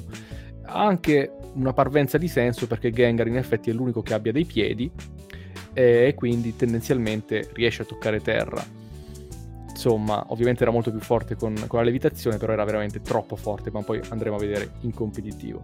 Ma io ho detto che gli sono spuntati dei piedi. Quindi chiedo a Jack come cambia questo Hunter che è stato all'estero ed è tornato a casa. Ma allora, eh, un po' l'avevo accennato prima, ovvero mh, si forma compiutamente anche, anche, la parte inferiore del corpo. Eh, gli arti sono attaccati, sia quelli superiori che quelli inferiori, alla parte centrale del corpo, sono un po' più tozzi, possiamo dire, rispetto a quelli di Hunter. Le orecchie sono più definite e ricordano quasi quelle di un, uh, di un Pikachu, forse tutto sommato anche se c'è un altro Pokémon che eh, Gengar vi ricorda tantissimo, tant'è che si dice che siano legati in qualche forma, che è il buon Clefairy. Per me eh, è molto simile a un Clefairy, però versione ombratile, possiamo dire. Ma più che altro, infatti, eh, non è solo un'idea mia, ma addirittura si è pensato che Gengar possa essere lo spettro o il fantasma di eh, Clefairy. Ovviamente niente di confermato, è headcanon per molte persone, semplicemente un Pokémon spettro che ricorda molto uno ben più luminoso, possiamo dire. Per agganciarmi al discorso di Alessandro, eh, aggiungo che una delle tematiche eh, di ispirazione del buon Gengar è proprio, eh, come vedremo anche eh, analizzando nel nome, la tematica del doppelganger misterioso, che appunto si origina chiaramente dall'ombra in senso metaforico, cioè dall'ombra nel senso di lato oscuro del, del carattere eh, ovviamente mm-hmm. gli, gli, esempi si sprecano in ambito letterario, in ambito eh, anche di cultura di massa, eh, tutto Jekyll e Mr. Hyde, e, e in effetti, da, considerando questo aspetto della caratterizzazione di Gengar, quindi ombra nel senso di lato oscuro di una persona, quindi di metà oscura, è interessante eh, considerare questa teoria dei fan per cui Gengar sarebbe l'ombra di Clefable. Chiaramente non c'è niente di confermato, non c'è niente che nel gioco avalli questa teoria, ma d'altro canto non c'è neanche niente che la smentisca, quindi a me piace, a me piace pensare che sia, che sia vera, diciamo. Sì, ma tra l'altro è molto All... suggestiva, appunto. Allora io posso inserirmi sull'ispirazione di Gengar su una delle ispirazioni di Gengar, tanto ormai l'abbiamo accennata. Uh, ed è il doppelganger che aveva nominato Claudio. Il doppelganger eh, non è altro che un gemello malvagio, cioè opposto al proprio io ed è comunissimo in tantissime culture ed ha intrecci antropologici, filosofici, letterari, narrativi, cioè è, ed è diffusissimo sin dall'alba dei tempi. Questo doppelganger non è altro che un un opposto, un opposto identico, speculare all'originale. E questo è il tratto interessante. Non è semplicemente un, un, essere malvagio, ma è una versione malvagia però di sé, che riprende alcuni aspetti e ne rovescia altri. Per fare un esempio pratico abbiamo ad esempio Dr. Jekyll e Mr. Hyde, oppure nella storia si dice che uno dei cesaricidi, cioè Bruto, poco prima di Filippi, viene visitato da uno spettro, da un doppelganger, che sarebbe il suo opposto malvagio, uh, che lo avvisò che la battaglia sarebbe stata fallimentare, poiché in genere i doppelganger sono gemelli malvagi che portano sfortuna, che maledicono il proprio originale. Eh, anche si dice che Lincoln eh, al momento della sua prima elezione eh, si vide allo specchio con due figure opposte a sé una più gagliarda, potremmo dire, e un'altra invece più pallida, più opaca. E viene interpretato eh, nel senso che sarebbe stato rieletto una seconda volta, ma il secondo mandato non avrebbe avuto buon fine. Ed è pienissimo di queste leggende, anche in letteratura, ma anche nei cartoni animati, nel manga, ad esempio. Mi viene in mente uno, uh, le copie ombra, o in One Piece abbiamo Gekko Moria che ha proprio il potere di controllare le ombre e queste ombre non sono altre che una rappresentazione bidimensionale di sé, una sorta di anima che racchiude le proprie abilità e quindi inserendo queste, queste ombre nel corpo dei defunti riesce a emularne eh, i poteri e tra l'altro la sua arma principale è un doppelman, quindi il doppelganger. Per ritornare su lidi più precisi, su lidi più diciamo più letterari o comunque antropologici, si dice che un doppelganger nella regione del, dello zoroastrismo si inserisca nell'animo umano, nel corpo dei neonati nei primi momenti di vita e lo accompagni per tutta la sua esistenza, ma al contrario dell'angelo custode, questo doppelganger in realtà cerca di ottenembrare la sua mente, cerca di consigliarlo malamente, di sviare questo bambino, poi uomo, tutta la sua vita e si distacca da lui solo al momento della morte in, nelle metodologie abbiamo il metodo di Narciso con l'opposto eh, ed è anche affascinante in psicanalisi poiché si pensa che questo doppelganger non sia altro uno sdoppiamento dell'io, quindi un, un disturbo di, di, da sdoppiamento di personalità o di narcisismo. Quindi abbiamo tantissimi e ricchissimi riferimenti in vari campi del sapere,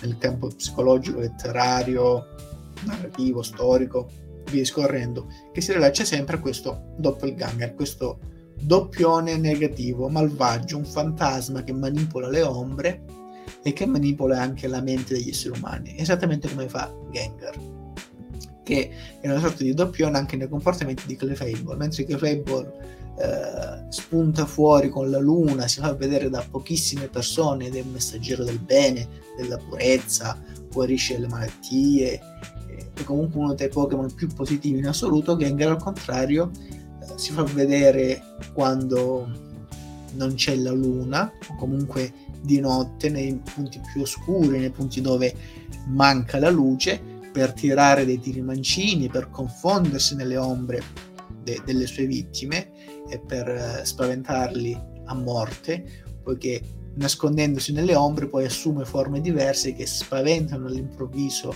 i malcapitati o, oppure li, eh, appunto, li, attacca in maniera eh, senza preavviso, senza alcuna...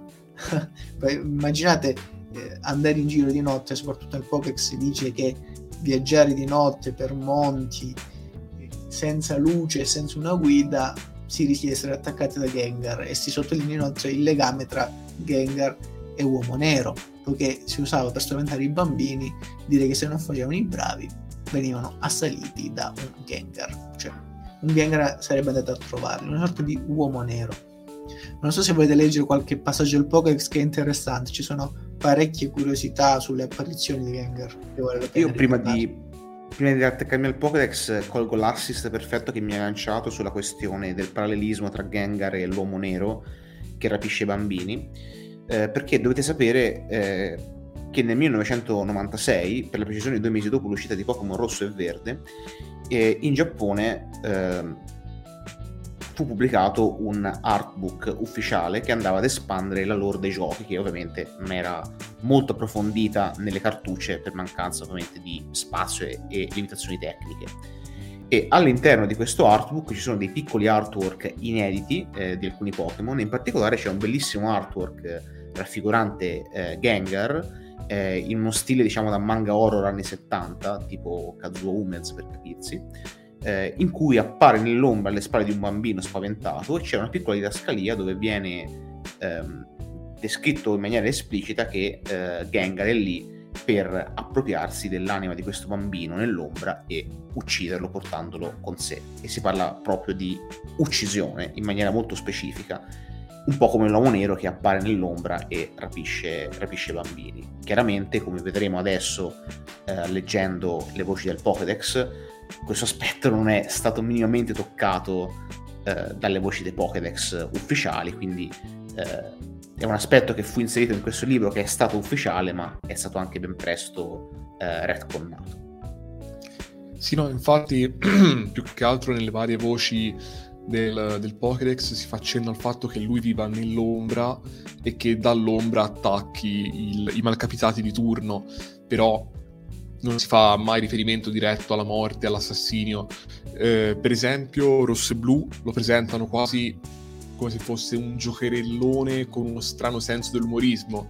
Dice appunto che nelle notti di luna piena Gengar ama mimare le ombre della gente e deridere il loro terrore, appunto come se fosse eh, in vena di scherzare quasi, scherzi che non fanno ridere ovviamente le vittime, ma insomma da lui vissuti come tale. E invece Argento, ecco, è un po' più... Eh, lo presenta già come personaggio un po' più brutal, possiamo dire, perché dice per sottrarre vita alla vittima, non uccidere, sottrarre vita, si nasconde nella sua ombra e attende in silenzio il momento opportuno. Così non ci sono riferimenti mai troppo diretti, troppo espliciti. Perlomeno con il Gengar, diciamo, standard. Poi andremo a vedere che con sì, Mega sì, Gengar e con Gengar Gigamax le cose cambiano. Mi piaceva anche la voce di Pokémon Giallo, perché diciamo che stabiliva una connessione tra Gengar e a me ha ricordato i dissennatori del mondo di Harry Potter, eh, in quanto la voce recita un alito gelido annuncia l'arrivo di Gengar, attacca le vittime con orribili maledizioni. E in generale altre voci del Pokédex fanno riferimento al fatto che quando appare un Gengar la temperatura si abbassa di colpo. Quindi a, a, cioè proprio senti a livello fisico dei brividi sulla pelle ancora prima di renderti conto che c'è un Gengar nella stanza. Sì, è molto da dissennatori questa cosa, effettivamente. Sembra assorbire calore, quindi quei brividi sono giustificati. Quando sente qualcosa di strano è perché c'è un Gengar nelle vicinanze, a cui è difficile sfuggire. Anzi, in una voce Pokédex più che difficile dice che è impossibile fuggire Pokémon Sole dice fuggire è impossibile, bisogna rassegnarsi. Oppure in Pokémon Luna eh, si dice che piombi sugli esseri umani per impossessarsi del loro spirito affinché gli faccia compagnia. È un Pokémon un po' strano questo Gengar, diciamo così. Cioè, ha sempre a metà tra il, il giocherellone e il perfido. Non lo vedo a senso unico come Haunter, che era semplicemente un un bastardo che si vedeva che era cattivo. Gengar, non lo so, lo vedo sempre un po' in bilico. Cosa dico? No, no, io sono d'accordo. E sono cresciuto eh, con l'abitudine di pensare a lui come al cattivo per eccellenza, ma è colpa del, del famigerato, del famoso ormai primo gioco Pokémon da me posseduto, ovvero Mystery Dungeon Squadra Blu, perché lì, spoiler, ma insomma, spero sia uno spoiler prescritto, ormai questo ci è caduto in prescrizione, il cattivo del gioco a parte hanno fatto il remake, vabbè dai, ormai spoiler, il cattivo del gioco era Gengar, eh, questo essere umano trasformato in Gengar, e il protagonista temeva che l'essere umano divenuto Pokémon malvagio fosse, fosse se stesso, quando invece era questo Gengar. Quindi sono cresciuto pensandolo come il cattivo per eccellenza, che entrava nei sogni della gente con mangiasogni, eh, che è una mossa che associo da sempre a lui, eh, viveva incubi, eccetera, eccetera. In realtà sì, al giorno d'oggi lo vedo più anch'io a doppio senso, nel, alla fine eh, riesco a immaginarmelo, forse perché è sempre sorridente, allegro e simili, come un personaggio che eh, talvolta ha anche voglia di scherzare, il punto è che sono scherzi che per l'essere umano non sono divertenti, ma sono inquietanti. Io ragazzi vorrei ancora una volta soffermarmi eh, sull'evoluzione del, dell'aspetto fisico di Gengar, eh, giusto per cambiare un pochino, un pochino argomento, perché così come Ghastly, così come Hunter, anche il buon Gengar eh, si è evoluto eh, nel corso, nel corso del tempo. Innanzitutto è possibile trovare sempre negli appunti di Ken Sugimori e Satoshi Tajiri di cui ho parlato all'inizio eh, è possibile ravvisare una forma beta che in realtà è già abbastanza vicina ehm, alla forma poi definitiva, anche se è un pochino più informe, ha un pochino meno spulsoni, è un pochino più, più buffa caricaturale e meno cattiva, però l'idea di base fondamentalmente c'è già tutta. Eh, ma soprattutto quello che cambia, quello che è interessante che cambia è il colore di Gengar, perché eh, possiamo dire che Gengar ha attraversato tutte le possibili sfumature eh, di, di, viola esistenti nel corso, nel corso, dei, nel corso dei, degli anni. E tra l'altro è interessante perché la forma shiny di Gengar, che a uno del vero non è è bella, ma non è incredibile perché è veramente difficile distinguere la forma shiny da quella non shiny se non si mettono accanto. Eh, perché sono due tonalità di viola, una più eh, accesa, una più tendente al, al blu, ehm, che sono per, per, quanto mi riguarda automaticamente associate a Gengar proprio perché nel corso degli anni eh, si sono avvicinati tantissimi artwork di Gengar che hanno avuto tutte le possibili eh, tonalità di, di, viola possibili immaginabili. Addirittura in Pokémon Blue ehm, l'artwork di Gengar era proprio un blu mh, mm, abbastanza un, tipo un'acqua marina scura, quindi proprio blu, non, non viola. Eh, quindi devo dire che per quanto non sia una forma shiny che mi fa impazzire, eh, perché a volte è difficile, è difficile da distinguere dall'originale, comunque trovo che sia una bellissima tonalità di viola barra blu che, che secondo me ci sta molto, ci sta molto bene su, su Gengar. Um, e poi eh, devo necessariamente citare una cosa e poi mi taccio. Um, io credo che gli artwork, eh, scusate, gli sprite in 2D di Gengar siano fra i più belli eh, fra quelli realizzati, in particolare quello di Ore Argento e Cristallo, secondo me sono bellissimi e negli ultimi anni sono stati oggetto di molti meme all'interno del movimento della Vaporwave. Non so se voi lo conoscete, ragazzi. È... Sono tutti quei meme con i colori sparati, pastello, sì, sì, sì. le scritte in giapponese, le Di solito associati anche al tipo di musica synthwave. Esattamente. Che, che io, amo. Esatto. Bravo, esatto. E ci sono questi, queste immagini a corredo, Mattia tu lo sai benissimo, con eh, queste scritte in giapponese, in kanji, le palme, le, statue greche, eccetera. Però c'è anche una corrente esatto. di Vaporwave dove si vanno a memare ehm, questi sprite eh, di giochi per il Game Boy o questi modelli poligonali dei giochi della PlayStation e ovviamente Gengar è uno dei più saccheggiati chiaramente in questa iconografia. Vabbè, bellissimo, bellissimi i suoi sprite. A me piace molto il Gengar viola scuro scuro personalmente. Questo volevo dirlo. Secondo me Gengar, come tanti altri, e l'ho già detto un paio di volte, eh, conosce il suo massimo splendore a livello di sprite nella seconda generazione. Quelli di oro e eh, argento sono devastanti, eh. bellissimi quelli, mamma mia. Per me è proprio l'iconografia perfetta di Gengar, quella lì.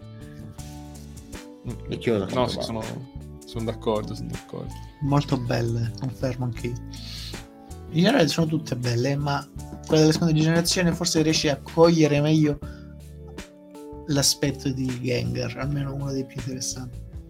Bene, allora, parlando del carattere di Gengar, per me, cioè, ci troviamo di fronte a uno dei Pokémon più difficili da inquadrare e dei più interessanti.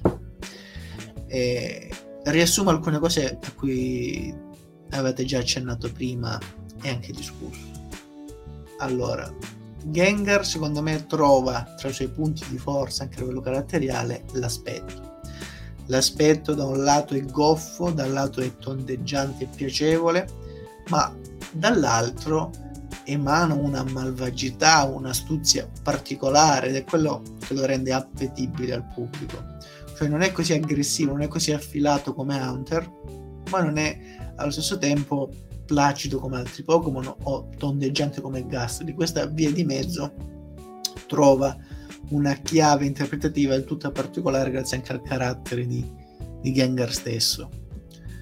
Eh, Gengar è un Pokémon che è riuscito a padroneggiare le sue abilità, che sa fino a che punto può spingersi anche nei confronti degli altri, anche nei confronti delle sue vittime. Infatti non è un cacciatore come Hunter, non è spietato come lui, anche se Hunter in alcuni casi può rivelare un lato giocoso e in genere riesce a fermarsi un attimo prima di esagerare un attimo prima di eh, recare dei, ran- dei, danni irreparabili, cioè non significa che Gengar sia un Pokémon dal cuore d'oro, un Pokémon eh, puro, un Pokémon buono, anzi.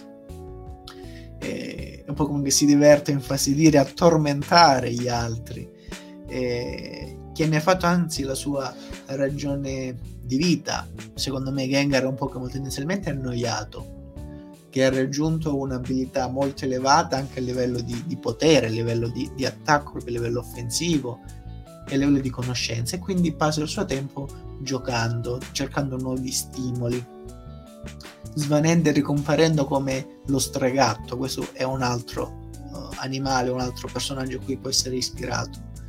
E ponendo degli enigmi, infatti in alcuni casi può anche dialogare o mandare delle immagini mentali alle sue vittime, divora i sogni e si intrufola nella mente delle persone addormentate per tirare dei tiri mancini, si traveste eh, da ombra per perseguire le persone e fare degli scherzi. Se c'è una parola che può definire Gengar, accanto a quelle di Ghastly e Hunter, è la malizia. È un Pokémon malizioso è un Pokémon che è tendenzialmente malvagio, ma quella malvagità temperata, quella malvagità indirizzata verso un fine specifico, che lo rende accattivante per alcuni aspetti. E è un Pokémon malizioso, già dal sorriso si capisce che ha una malizia in corpo ben rilevante. E tuttavia, seppur eh, sia un Pokémon indipendente, sia un Pokémon forte, un Pokémon che si diverte a scherzare, ha dei limiti. Eh, perché? Secondo me perché ha capito che ammazzare le persone è un po' troppo e soprattutto eh, non gli conviene, cioè a chi li fa gli scherzi se tutti si allontanano rapidamente, se tutti muoiono quando li tocca, cioè lui si diverte a, anche a, a stuzzicare le persone Inoltre si nutre dell'energia vitale, del calore emanato dalle persone, li assorbe quando compare, anche le lecca via un po' di energia vitale, se li ammazza poi come fa a nutrirsi?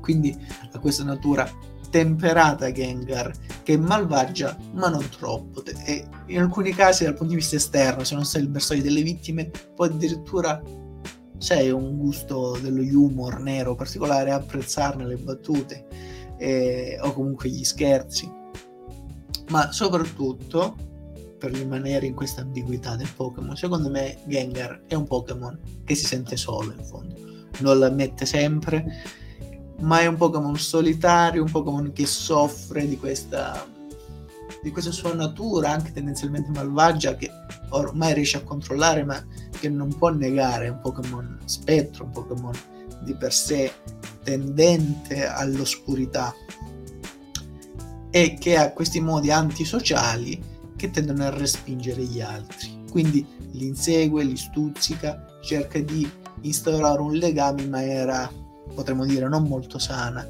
Ed è una descrizione del Pokédex che ha fatto Mattia, che è molto interessante, che ha letto Mattia poco fa, che dice, eh, fatto delle maledizioni Pokémon Luna. Si dice che piombi sugli esseri umani per impossessarsi il loro spirito affinché gli faccia compagnia. Se era interessato solamente a fare gli scherzi, non avrebbe bisogno qualcuno che gli facesse compagnia. Forse perché individua tra le persone più interessanti, comunque con i quali riesce a individuare un feeling particolare, una, una certa affinità e quindi si lega a lui i fortunati che hanno avuto la possibilità di ottenere un Gengar sanno che quando ben gestiti, quando ben addestrati e amati, i Gengar in realtà sono dei Pokémon molto fedeli, dei Pokémon giocherelloni, si vedono spesso in questo caso anche nell'anime, Pokémon molto forti tra l'altro, che pur mantenendo quella, via, quella vena di, di malizia e di cattiveria, si dimostrano dei Pokémon molto affidabili nella versione base, nella versione normale cioè nello stadio di Gengar normale, poi nelle evoluzioni il discorso cambia. Quindi è un Pokémon eh, affascinante, un Pokémon solitario ma che cerca la compagnia, un Pokémon malvagio ma che vuole solo divertirsi, un Pokémon che cerca l'amicizia e la compagnia di qualcuno ma non sa guadagnarsela a dovere, un Pokémon divertente ma che ha modi diciamo discutibili, quindi è un Pokémon certamente complesso e dalle mille sfaccettature e anche per questo è uno dei Pokémon più amati e, e più apprezzati in generale, più rappresentativi di, tutta, di tutti i Pokémon. Eh, sicuramente mi dimentico qualcosa, ma... Uh... ah sì, è un Pokémon anche dispettoso e tignoso, poiché lancia maledizioni con la relativa facilità. Quindi basta poco per indispettirlo, basta poco per, eh, non, non, so, eh, fargli saltare la mosca dal naso che non ha, eh, e quindi lancia maledizioni anche terribili per stupidaggini, quindi è facile incappare nella sua ira. Questo è un altro cosa secondo me molto divertente. Non tanto per chi subisce le sue maledizioni, ma a livello caratteriale. Sì, è un altro tassello che ben si inserisce nel puzzle. E il discorso a parte va fatto per le evoluzioni di Gengar. Come ben sappiamo c'è una Gigamax, una forma Gigamax di Gengar e una versione, una versione Mega che incide fortemente sul suo aspetto e anche sul suo carattere. Non so chi vuole parlare della versione eh, Mega di Gengar Vabbè, cioè, non, non, c'è troppo da dire, nel senso che è bellissima e questo è quello che va detto. No, a parte gli scherzi diventa molto più dinamica, le orecchie si allungano, però vanno verso, cioè vanno all'indietro, possiamo dire. Queste zampe che ha sono protese in avanti e si appoggia su di esse. In realtà questo Gengar è più un viaggiatore tra le dimensioni che altro, infatti queste zampe sembrano già quasi affondare in un barco dimensionale, anche se è solo in realtà la loro forma. è molto bella, bellissima la Shiny, incredibile, per me stupenda. Parlo della mega evoluzione io ovviamente. E la Gigamax, se volete a livello di aspetto, ne posso parlare già adesso, poi vediamo che ne pensate voi. La Gigamax è come se fosse la bocca di un enorme tunnel degli orrori di un Luna Park solo che è Gengar con questa bocca enorme che eh, appunto eh, occupa la maggior parte dello sprite e lui stesso è enorme. Per me bellissime entrambe, bellissime shiny in entrambi i casi, tantissima roba. Sì, assolutamente, anch'io sono totalmente d'accordo. Sono due forme entrambe bellissime, entrambe che vanno a esplorare due aspetti diversi. La prima, la, la mega evoluzione un potenziamento dell'aspetto di ombra perché sembra quasi che Gengar si sciolga eh, sì. nel, nell'ombra eh, infatti le descrizioni di Pokédex parlano proprio del fatto che lui è capace di nascondersi in una dimensione parallela e di attraversare le, le dimensioni parallele sciogliendosi nella sua ombra. Esatto, esatto. mentre eh, la forma Gigamax appunto come dicevi te è certamente ispirata a una sorta di ingresso del tunnel degli orrori anche perché eh, la forma Gigamax è stata ehm, disegnata da James Turner che è l'unico ehm, artista non giapponese che lavora per Game Freak. È bravissimo, io seguo su Instagram vi consiglio di fare un salto sul suo profilo perché lui è veramente un grandissimo artista eh, e quindi essendo occidentale, essendo americano, può darsi che abbia portato eh, questo cavallo di battaglia del Luna Park che si presta molto bene a essere collegato alla tematica eh, horror in Mega Gengar. Sì, e chiaro, concludo chiaro. con due cose. La prima è che le forme shiny sono meravigliose perché sono bianche, quindi sono eh, meravigliose, sono ottime veramente entrambe. Eh, e poi, visto che si parla di eh, creature, di artwork, eccetera, eh, dico che ehm, il buon Gengar è il Pokémon preferito di Ken Sugimori, quindi il primo artista, nonché creatore di moltissimi Pokémon. Questo probabilmente è la ragione per cui questa linea evolutiva è così ben curata da un punto di vista estetico e peraltro questa è la ragione per cui quando si accende la cartuccia di Pokémon rosso o di Pokémon blu sul nostro Game Boy, la prima cosa che vediamo sono un Gengar e un Nidorino che si azzuffano, eh, peraltro come nella prima puntata della prima stagione dell'anime. Non so se lo sapevate, ma è, è questa la ragione. Sì, eh, sul Nidorino non mi ricordo se ne avevamo parlato nella nostra puntata, però grande Pokémon anche quello. Sì, ne avevamo già parlato anche quello. Quindi è bello ricollegarci anche a quella puntata. Sì, sì, sì, sì, sì. No, beh, di, di, questa cosa la sapevo. Io invece purtroppo vi devo dare un dispiacere, ossia vado controcorrente rispetto a tutti. ma a me la Mega di Gengar e la Gigamax di Gengar non piacciono. Non mi piacciono. Allora, la Gigamax non è male, devo dire la verità, perché il discorso che avete fatto voi del tunnel, del portale eh, che si apre verso una dimensione oscura mi piace, mi piace molto esteticamente non è al top, però la, invece la, la, Shiny Gigamax è una bomba, quella è bellissima. Quella normale non troppo. Quella Shiny mi piace di più perché ha questi occhi neri ehm, con le pupille rosso sangue che, mamma mia, è devastante. Però quella normale, insomma, si può fare di meglio. La Mega invece mi è sempre stata sui maroni, ma perché è fortissima in competitivo e quindi mi stava sulle palle perché allora, dovete sapere che io Gengar l'ho sempre voluto usare perché mi piace molto come Pokémon, ma non, cioè, non si come dire, non stava bene nel mio stile di gioco perché ha una resistenza di un, cioè, di, di uno stuzzichino, non lo so, cioè veramente basta un, un niente e cade giù. E quindi questo Mega Gengar, che nonostante fosse super potente, eccetera, io non riuscivo a usarlo, gli altri sì, mi faceva rodere il culo e quindi non mi piace Mega Gengar.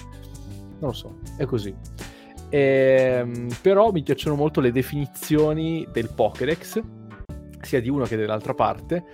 Eh, nel Mega Gengar eh, le voci Pokédex diciamo che si sono sprecate perché per esempio una molto bella è quella di Let's Go Pikachu e Let's Go Eevee può attraversare dimensioni parallele per arrivare ovunque una volta le sue zampe sono spuntate da una parete creando il panico tra gli astanti oppure eh, anche questa molto bella da Ultrasole, vuole impossessarsi dello spirito di qualsiasi essere vivente. Tenta di scagliare maledizioni persino contro il suo allenatore. Cioè, insomma, è, è un bello stronzo che non ha limiti questo Mega Gengar. Diciamo che eh, ha liberato il suo potere oscuro questa mega evoluzione la, usando la Gengarite e in Pokémon Sole ancora si dice che i Gengar riescano a instaurare un rapporto normale solo con coloro che hanno designato come loro prede. Questa non lo so, è molto enigmatica come voce Pokédex. È un rapporto normale in che senso? Cioè, nel senso che tipo che riescono a fare sesso solo con... Uh, con, con le prede, non ho capito. Cioè, è strana no, la definizione, non so, se qualcuno ha voglia di spiegarmela, non lo so. Questo è un lavoro da etologo, credo, però. non, non, lo so, cioè, cioè è strano, no? Non so cosa rispondere, ma ci provo comunque. Allora, uh, parlando di queste due forme, in realtà sono allineato con Mattia. A me la forma Mega Gengar non è mai piaciuta, anche se ammetto che la forma Shiny è bella e particolare perché è bianca come uno spettro, però forma mega C'è anche non mi piace come è strutturata, secondo me è un accrocchio strano, cioè, boh. invece la forma Gigamax la trovo molto bella, cioè non bella come Gengar, ma ne... riesco a capire il senso, perché è una eh, Mega Gengar forma una sorta di portale verso l'aldilà e la cosa uh, bella è che è una forma gigante di di Gengar, ma non è solo la bocca, se lo guardate attentamente nella, sul terreno possiamo intravedere anche la parte inferiore di Gengar, le braccia che spuntano, quindi lui si gigantisce come uno spettro che si proietta in forma uh, abnorme. E una delle caratteristiche più interessanti di Gengar Gigamax è che aprendo questo portale cerca di attirare le vittime inconsapevoli per essere divorate per essere o traslate in un'altra dimensione, una dimensione potrebbe essere l'inferno l'aldilà, e che lo fa attraendo le vittime, emulando uh, la voce, il modo di parlare, le espressioni di persone care che probabilmente non ci sono più. Un po' come, eh, non so, se avete visto Harry Potter o avete letto Harry Potter, nel quinto libro c'è questo velo nell'ufficio misteri. Velo, questo velo nell'ufficio misteri non è altro che un velo che separa la vita dalla morte. E il protagonista Harry Potter sente delle voci amiche che lo chiamano per attraversarlo, che probabilmente sono i suoi genitori o comunque le persone trapassate della sua famiglia. Norn non lo attraversa, lo farà Sirius Black, spoiler purtroppo muore nel quinto film, ed è esattamente questo velo, questo velo di maglia, questo, questo enorme portale gigantesco e minaccioso che rappresenta Gengar. Tra l'altro mi ricorda anche la caverna delle meraviglie in, uh, in Aladdin, con questa bocca gigantesca. Anche questa trasla in un altro mondo particolare. E, e quindi ha questo aspetto gigante di Gigamax. Alla fine è un Gengar che ha moltiplicato le sue abilità, ma che ha mantenuto tutto sommato il suo carattere. Fu cose diverse con Mega Gengar. Mega Gengar secondo me è un Pokémon ancora più malvagio di Hunter, perché ha moltiplicato in maniera esponenziale quella malvagità, come diceva Mattia, ma non riesce più a controllarla. Se Gengar è un Pokémon razionale, tutto sommato un Pokémon che ha trovato un equilibrio, Mega Gengar non ce l'ha più, è, è una scheggia impazzita ha aperto questa sorta di terzo occhio mentale su un'altra dimensione spettrale, moltiplicando questo potere, questa aurea uh, malvagia e, e il, eh, questa aura malvagia e, e, spettrale, ma ha perso il controllo di se stesso, della sua anima. Uh, si dice anzi che voglia conquistare tutte le anime del mondo, qualcosa di incredibile, e inoltre questa sua potenza fluisce da lui in maniera incontrollata, un po' come, non so, la maledizione de- della corona di ghiaccio in Adventure Time di Re Ghiaccio che moltiplica le forze all'estremo ma perde la sua anima, perde la sua mente. È un Pokémon matto questo Gengar Gigamax, Pokémon che arriva ad attaccare il suo stesso allenatore. E la domanda che faceva prima di Mattia sul fatto che si intende per rapporto normale, non penso, almeno spero per loro, intende un rapporto sessuale, ma si intende un rapporto equilibrato che dovrebbe esserci tra allenatore e Pokémon, di rispetto, di controllo tra allenatore e, e Pokémon. Cioè, in genere può capitare che i Pokémon indisciplinati non seguono gli ordini di, dei propri allenatori. Quindi in questo caso un Mega Gengar risponde agli ordini di un allenatore quando è particolarmente bravo è quando si instaura un legame particolare tra i Doom, è un legame malvagio in questo caso, perché il Pokémon è interessato a lui solo per poterlo predare, per poterlo rendere una vittima. Non, ah, c'è, non c'è più per... di, eh, come dire, o- obbedire ai suoi ordini per poi fottergli l'anima. Esatto, e quello è l'obiettivo finale di Mega Gengar, di, eh, che un Pokémon, in questo caso è, è un obiettivo abietto, possiamo dire, non è più quel Gengar che è cattivo, sì, ma in fondo è buono, le versioni base. In questo caso è, è completamente pazzo, è malvagio, non ha più nessun controllo e, ed è anche pericoloso utilizzarlo perché innanzitutto non è detto che ti obbedisca in battaglia quando tu lo schieri, quando utilizzi questa, questa gemma, ma in altro punto può anche attaccare te stesso, può cercare di predarti secondo me è un'aberrazione di Gengar questo Mega Gengar che ci può stare perché ha un'indole malvagia ma un'indole malvagia perché è impazzita perché è solleticata dalla Gengarite. E, e niente secondo me è questo il, il processo mentale della follia malvagia di Mega Gengar. Grazie tra le tre versioni naturalmente io preferisco Gengar normale. Ah ok ok Comunque, grazie perché veramente non avevo capito questa voce del Pokédex. Mi ero già immaginato Gengar con la tut- Mega Gengar con la, con la tutina in latex nero. Grazie per avermi invece, insomma, liberato la mente da, da questa aberrazione. Tra l'altro, eh, immagino sia piuttosto difficile anche perché è fuso alle pareti. Vabbè che le può attraversare, però non ha proprio a livello fisiologico la, la, l'altitudine, lo so da prestanze adeguate. Insomma, se- secondo Antonio Manno, Gengar non può chiavare. No, anche perché è temporaneo, quindi ci dovrebbero essere delle de- proprio delle, delle, situazioni eccezionali.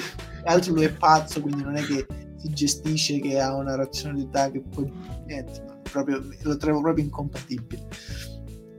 Diciamolo forte e chiaro, Gengar è incompatibile alla chiavata. Mega Gengar. Mega Gengar. Non lo so.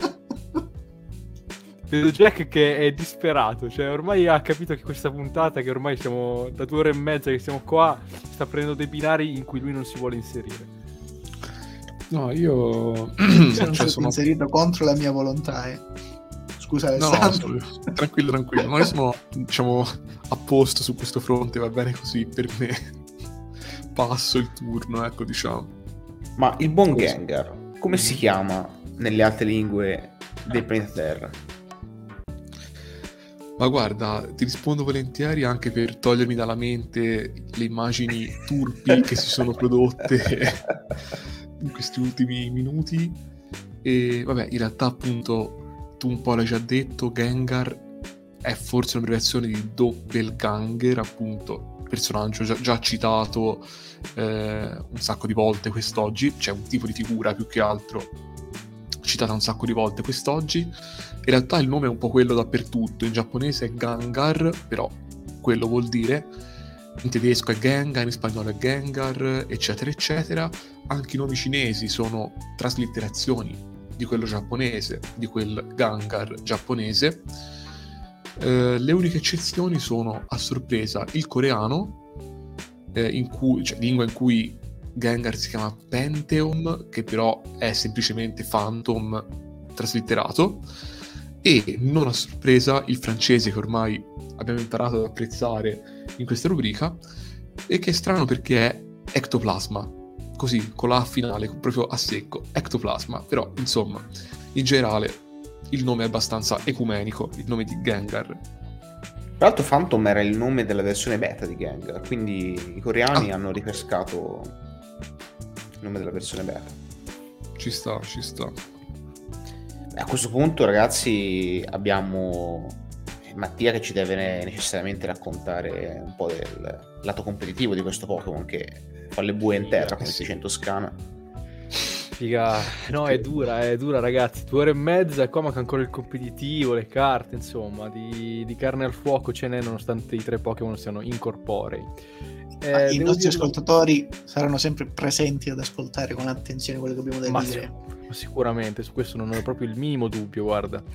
Comunque, eh, tra l'altro, su Gengar eh, devo eh, presentare due eh, tipologie di set e di competitivo perché eh, uno per il Mega Gengar che cambia radicalmente il modo di giocare di concepire proprio il Pokémon e l'altro invece dal punto di vista normale parra Giga eh, che in realtà usa lo stesso set, è assimilabile, cambia solamente lo strumento, quindi lo accorpo.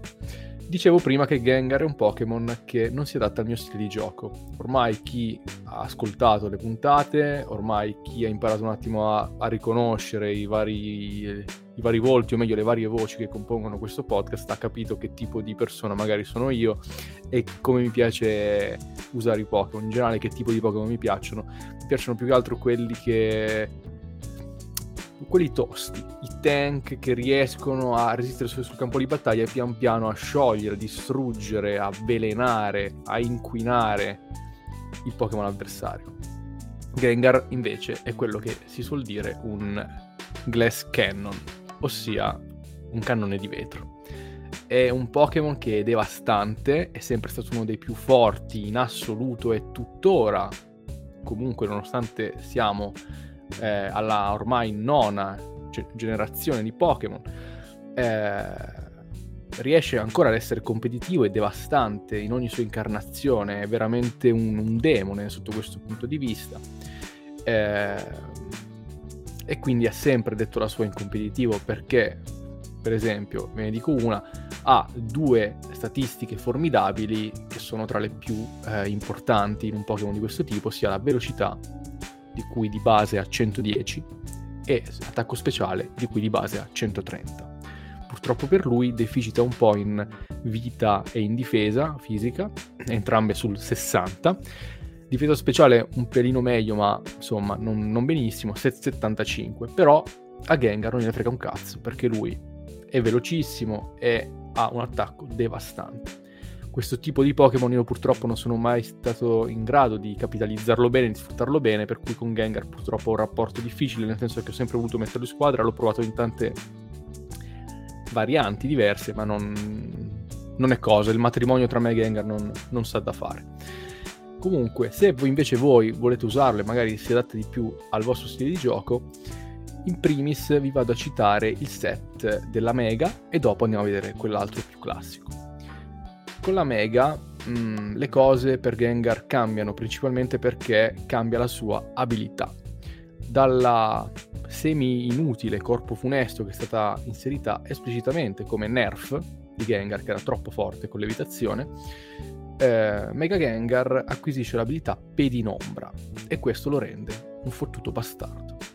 Pedinombra infatti impedisce la fuga del nemico. Il nemico una volta che si trova davanti a Mega Gengar non potrà fare niente se non rassegnarsi e probabilmente crepare male. Non può scappare, non può fare niente, rimane fisso sul campo di battaglia come se fosse incollato. L'oggetto ovviamente che gli diamo è la Gengarite perché tanto mi da tanto, se volete usare il Mega Gengar dovete avere anche una, mega, una Gengarite per farlo evolvere.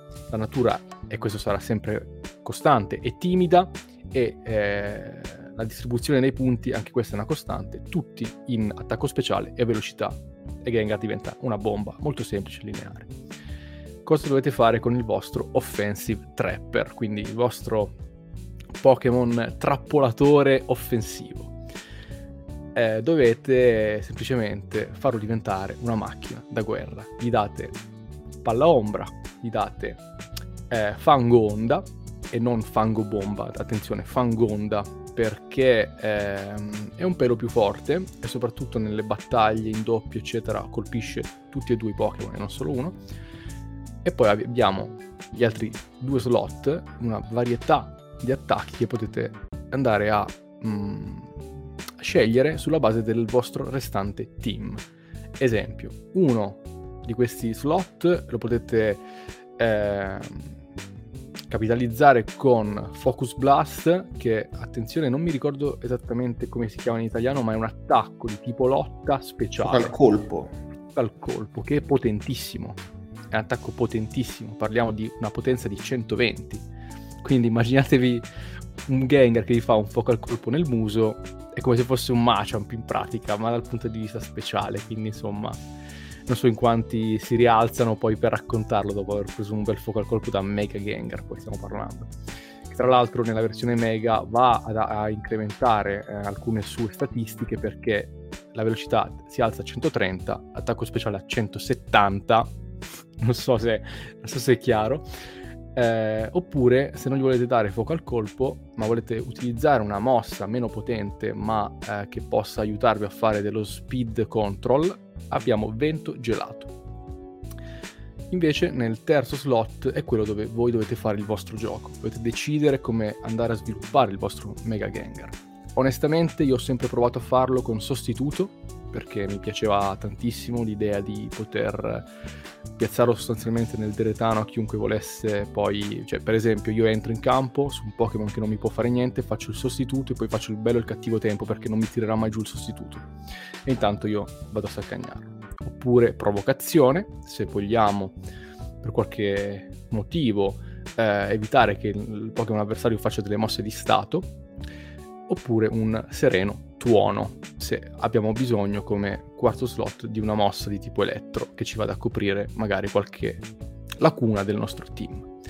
Ma Gengar lo si usa solamente eh, come trappolatore e come soprattutto in forma mega, eh, ma anche in forma diciamo standard barra Gigamax. L'unica cosa che cambia è dargli come oggetto la Fangopece nella versione classica oppure il Costume Z nella versione Gigamax.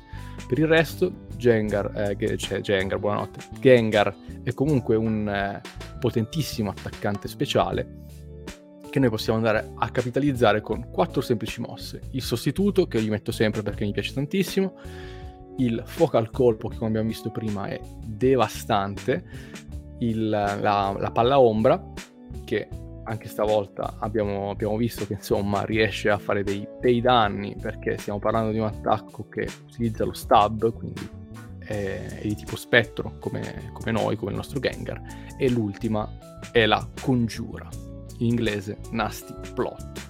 Cosa fa la congiura? Essenzialmente è un danzaspada dal punto di vista speciale, aumenta l'attacco speciale di chi la usa di due livelli.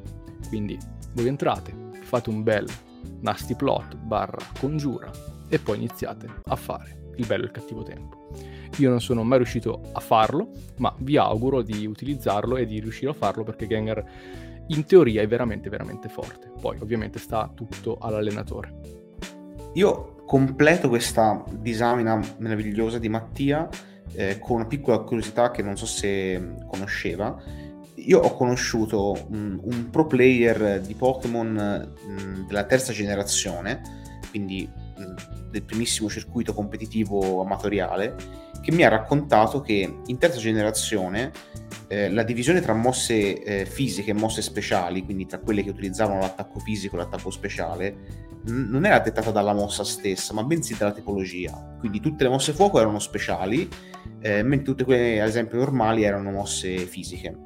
E pertanto, a causa di questa distinzione un po' bislacca, eh, mi spiegava che il buon Gengar veniva giocato con fuoco pugno, tono pugno e gelo pugno eh, come set diciamo tipico del, del, competitivo che ovviamente dalla quarta generazione in poi è diventato inutile in quanto mosse eh, fisiche, e lui sì. è scarso eh, non so se lo sapevi ma è una cosa che sapevo che era stata sorpreso. rivalutata diciamo varie volte nel corso del franchise la distribuzione tra fisico e speciale. Non sapevo nel, nel particolare il set di Gengar di terza generazione, ma effettivamente cioè, ci sta uh, che usi tutti i vari pugni e le elementali, anche perché sono delle mosse molto forti quelle lì. I vari pugni di solito si, si mettono come mosse di copertura, ecco. Quindi ci, ci, sta assolutamente. È un Gengar che potesse usare questi vari pugni da un punto di vista speciale sarebbe devastante. Quindi ci sta. Ma vedo Jack che è devastato lui invece.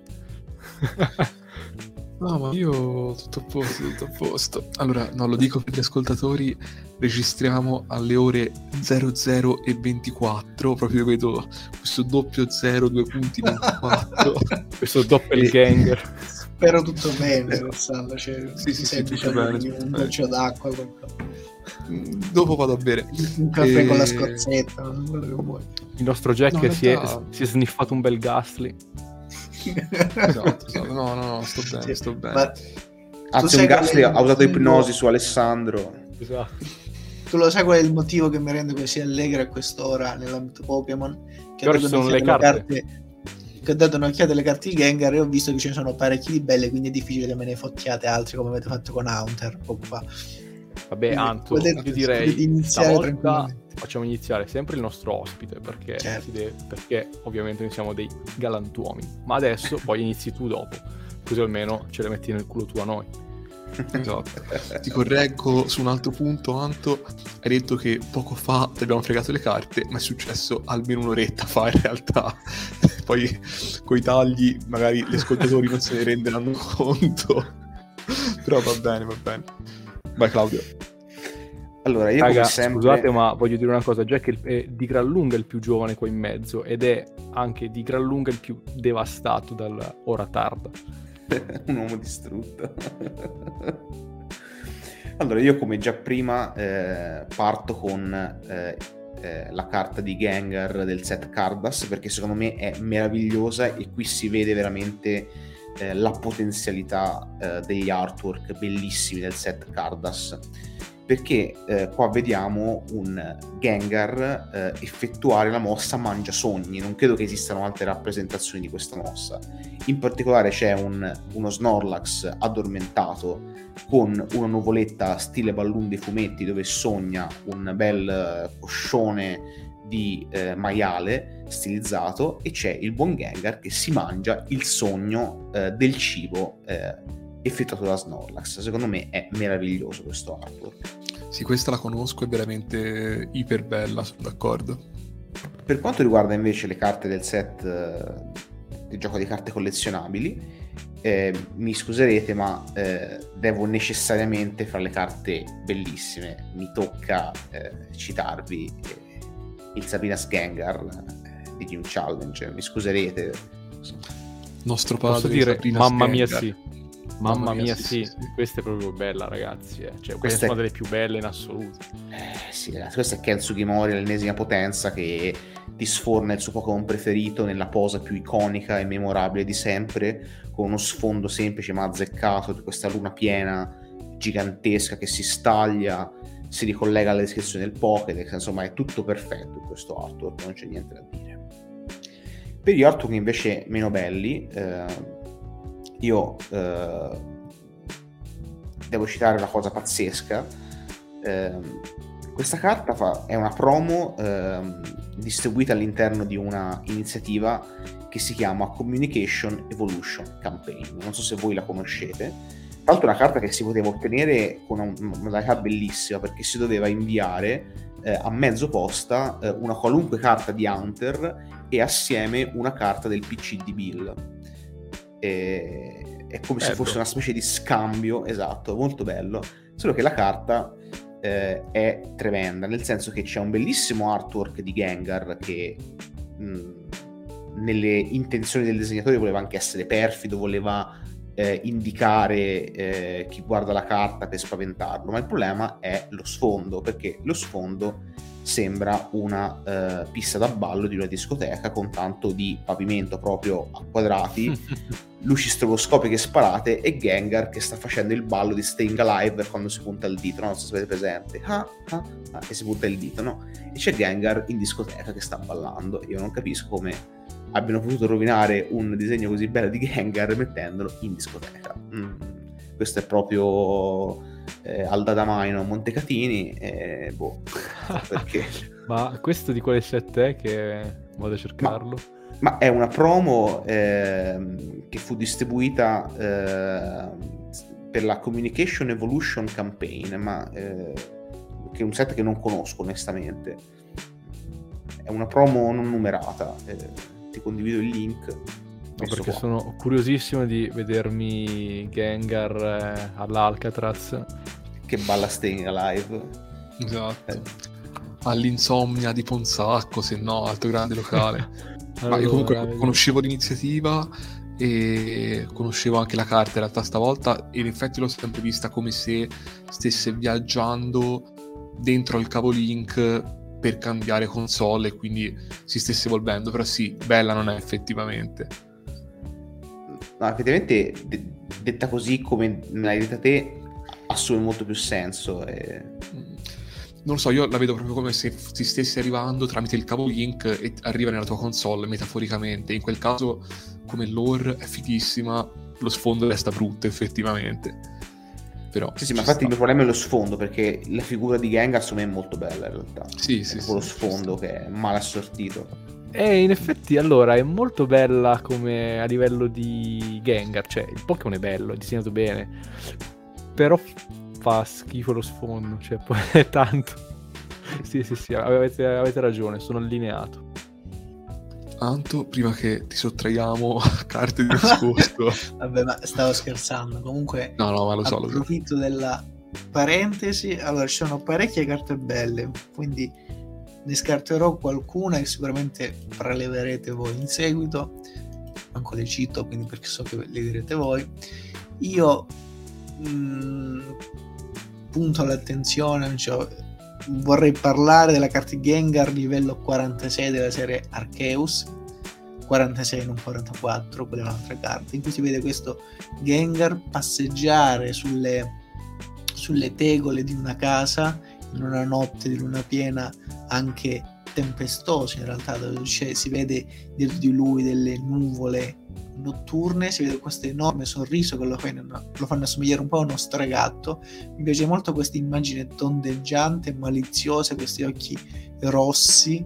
E, non so, starà sicuramente preparando qualche tiro mancino, qualche scherzo anche mortale. L'ambientazione lo trovo molto gotica, eh, spettrale, sembra essere uscito da un romanzo dell'Ottocento, un romanzo horror, non so, Dracula o Frankenstein eh, mi piace molto come atmosfera più che la rappresentazione. La rappresentazione è bella, cioè, mi piace come è impostata, mi piace il, la sensazione che trasmette. Tra le carte meno riuscite io metterei la Legendary Collection in cui si vede questo Gengar molto grosso in formato 3D, ma si vede piuttosto, non so, sembra avere no, meglio non definire. Comunque lo vedo un po' impalato lì in piedi, in questa atmosfera piena di stelle che sbrilluccicano, non riesco a capire che senso abbia. Uh, anche questa forma plasticosa non, non, gli rende merito rispetto a tante altre carte, invece eh, carte Pokémon che riescono a rappresentare meglio uh, gli aspetti del Pokémon. cedo la parola quindi. Boh, Jack, non so se vuoi andare tu prima che ti addormenti definitivamente. No, no, vai tranquillo te. Io prima sono stato il primo dopo Claudio, quindi andrò per ultimo. Beh, allora devo, come dire, chiudere il cerchio che ho iniziato con, eh, con l'inizio di questo viaggio nelle carte, citando Dark Gengar del set Neo Destiny, eh, che è la evoluzione, diciamo, di quel Dark Counter meraviglioso che aveva prescelto prima il buon Claudio eh, mi piace tanto perché essenzialmente è uno scorpio, cioè è veramente un, eh, come dire, uno scarabocchio del, del disegnatore. La cosa bellissima è che si fonde perfettamente con lo sfondo, nel senso che questa è veramente un'ombra. Tu vedi questo Dark Gengar, quindi già Gengar è Dark. Dark Gengar e non puoi fare a meno di pensare che sia un'ombra che si nasconde nel buio e che sta aspettando con un sorriso, con un ghigno satanico di, eh, come dire, uscire allo scoperto e finalmente attuare i suoi loschi propositi. Veramente, veramente bella. E, tra l'altro, infatti, la descrizione di questa carta, che sapete che le guardo sempre con molto interesse, eh, cita ancora il fatto che lui assorba il, il calore che c'è nell'aria eh, e quando appunto diventa tutto un tratto freddo vuol dire che un Gengar è apparso e infatti questo è proprio secondo me la, il disegno, il riferimento a quel momento lì della vita di un Gengar. Tra le carte brutte, allora, beh, sceglierne una brutta quelle di Gengar non è un'impresa semplice perché, allora, ce ne sono t- in realtà non poche che non sono all'altezza, secondo me, di Gengar. Io, giusto per menzionarne una che comunque ci tenevo a citare, eh, fare quella Fossil, quindi la prima, la prima apparizione di Gengar, ma perché è la prima apparizione di Gengar ed è secondo me brutta, cioè non è all'altezza del Pokémon, cioè tu da, la prima volta che mi fai vedere questo Pokémon nel trading card game me lo fai vedere con una orribile eh, presentazione in, cioè, insomma come se fosse appunto come al solito un render della PS1 brutto, vabbè, che gli anni erano quelli, eh, per carità di Dio, però non farlo, cioè fammelo fatto bene, fammi un disegno in maniera cristiana e, non, e evitami di vedere questa cosa qui di Gengar fatto male, poligonale, eh, con uno sfondo che sembra tipo un tronco di quercia tagliato a metà e ci metti, ci metti, sopra questo Gengar come se stessi aspettando l'ascia di un boscaiolo canadese, cioè veramente brutta secondo me. Cioè non è orribile perché ha quel fascino un po' creepy, un po' strano alla Gengar, però non mettermela come prima carta. Non so se avete capito mio, la mia logica, insomma, per cui la cito tra quelle brutte però ha quel fascino vintage che comunque non, non, non me l'avrebbe fatta mettere, però volevo citarlo. No, no, ci sta, ci sta, capisco il discorso che hai fatto. E vabbè, vado io per ultimo chiudendo l'angolo delle carte dell'odierna puntata. E per, qua- per quanto Raga, riguarda la carta... No, no, vabbè. No, parlo piano perché sono l'ultima persona sveglia in questa casa, quindi cerco di... In questa città in questa città, sì, sì, in questo paese, eh, nel mio paesino. No, vabbè, a parte gli scherzi, come carta brutta andrò a citare quindi Ex Rosso Fuoco e Verde Foglia, eh, che mostra, boh, un, è un Gengar X appunto, che saltella, cioè fa, fa, anche simpatia in realtà come artwork, lo ammetto, però è appunto un modello 3D abbastanza deforme che nel complesso non lo so, mi pare non, non si sposi benissimo con, con, il Pokémon.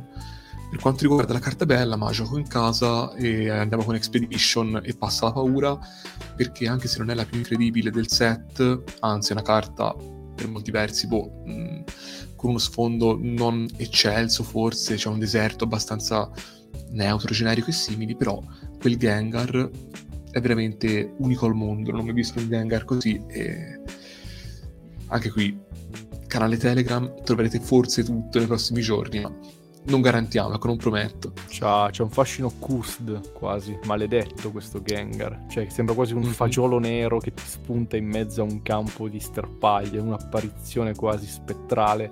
Non so, mi sembra quasi, cioè che tu magari sei lì, magari in camporella, stai andando, bello lì, tranquillo, eccetera. A un certo punto appare questo demone oscuro che sembra quasi un, un elfo della notte, un elfo scuro, bellissimo. Sì, sì, sì. Bella carta, sì. Beh, comunque ragazzi, io direi che siamo addirittura di arrivo, però non so se Jack voleva farlo lui stavolta, il quizzettone per altezza e peso, così almeno deve semplicemente, come dire, limitarsi a dare una risposta. Ah, dici, mi risparmi lo sforzo intellettivo. Sì, esatto. Vabbè, per me va bene, lo, lo guido sempre volentieri il quizzettone. Vai Claudione, secondo te il buon Gastly Anzi, facciamoli, non so se vuoi farli tutti di fila o meno. Gastly, partiamo, quanto è alto e quanto pesa questa puzzetta sostanzialmente. Ma allora, per il peso ehm, so bene essere molto leggero mm-hmm. e mhm. quindi io voto 100 grammi. Ora pesa okay. 400 kg, immagino. esatto. Per l'altezza invece io mi immagino un po' come un piccolo, ma in realtà, eh, a parte che so che ormai ho imparato vostra, dal vostro podcast che Game Freak è sbroccato con le altezze, ma in realtà se mi ricordo bene in Let's Go Pikachu e Let's Go Eevee è abbastanza grosso sulla mappa ehm, mm. eh, Ghastly eh, e quindi secondo me è paragonabile alle dimensioni de- del protagonista che comunque è un bambino, quindi io dico incredibilmente un metro. Esageratissimo, okay. però proprio okay, buttata okay. lì. Quindi facciamo... Io... Ok, perfetto. Vai, vai, vai. Allora, io dico che il peso è di boh, 0,1, cioè un, mm. non peserà un cazzo, cioè è una scoreggia, abbiamo detto. E secondo me sarà 30 centimetri, quasi 40, mi voglio rovinare. Ok, ok. Anto? Eh, di... no, secondo me è un testone grosso, ricor- ricollegandoci alla... all'ispirazione dello yokai, quindi saranno un un 60 cm per eh, pochi grammi, non so, saranno 200 grammi. Ok, eh, ve lo dico e poi passiamo ad Hunter e successivamente a Gengar. In realtà Gastly per quanto riguarda il peso l'avete preso in due perché pesa 100 grammi, quindi 0.1 kg, che è quello che ha detto anche Mattia. E l'altezza, eh, in realtà Claudio ci è andato abbastanza vicino quindi puntare in alto era fondamentale in questo caso perché Gastly è alto e sapendo questo regolatevi per, per le prossime forme 1,30 m. 1,30 m, ma come Nidoking è alto? Sì, esatto, esatto. Ma ragazzi, ma vabbè, ma questa è follia. No, questa è Game Freak. esatto senza senso. No comment, ma invece andiamo a commentare il buon. Raga, ma 1,30 m, ma quanto cazzo è grosso questo coso? Cioè, 1,30 m. Eh sì. È tantissimo. È quanto un bambino, è effettivamente. Vabbè. Ma Hunter. Eh, eh, ma Hunter, cioè, Hunter è grosso perché comunque è cavalcabile in Pokémon Let's Go Pikachu Let's Go Eevee, quindi deve essere almeno grosso quanto un bambino e all'altezza, alla luce della, dell'altezza di Gastly io dico 1,50 m. Okay. sul peso invece rimango su 100 grammi perché comunque è, è gas fondamentalmente anche lui, dice mm-hmm. il mhm. Pokédex. Ok, ok. Io sono allineatissimo con Claudio, nel senso che 1,50 m, facciamo 1,60 m per non ricopiare, per andare sempre più alti, ma anche per me il peso è identico. Ok. Anto?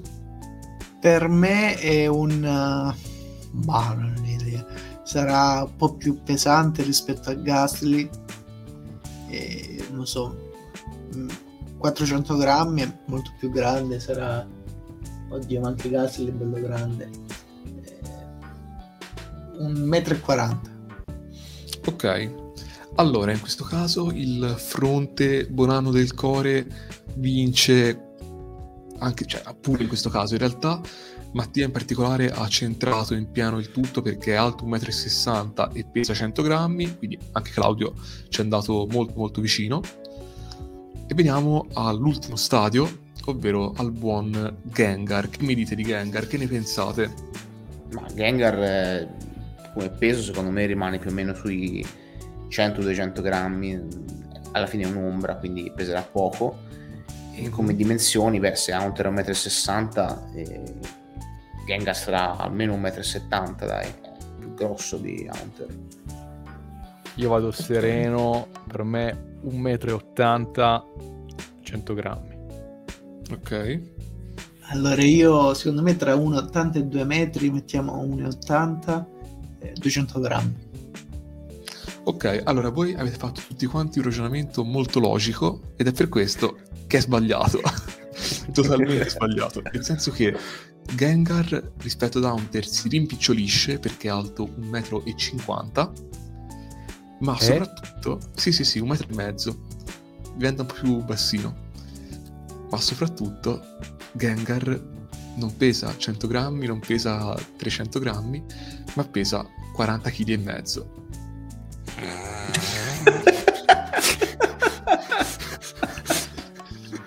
Infatti sì. Ma che cazzo dici? giuro, ci giuro. credo. Ragazzi, vi giuro, il- l'unico difetto del vostro ragionamento è che era perfettamente sensato e logico. E Game Freak non lo è. Ma è un'ombra, come fa può a pesare pesare 40 kg? È impossibile. È, è una grossa ombra. Ma invece sparacelo tu perché non oso immaginare a livello mega, a livello gigamax, gigamax soprattutto sarà 40 metri.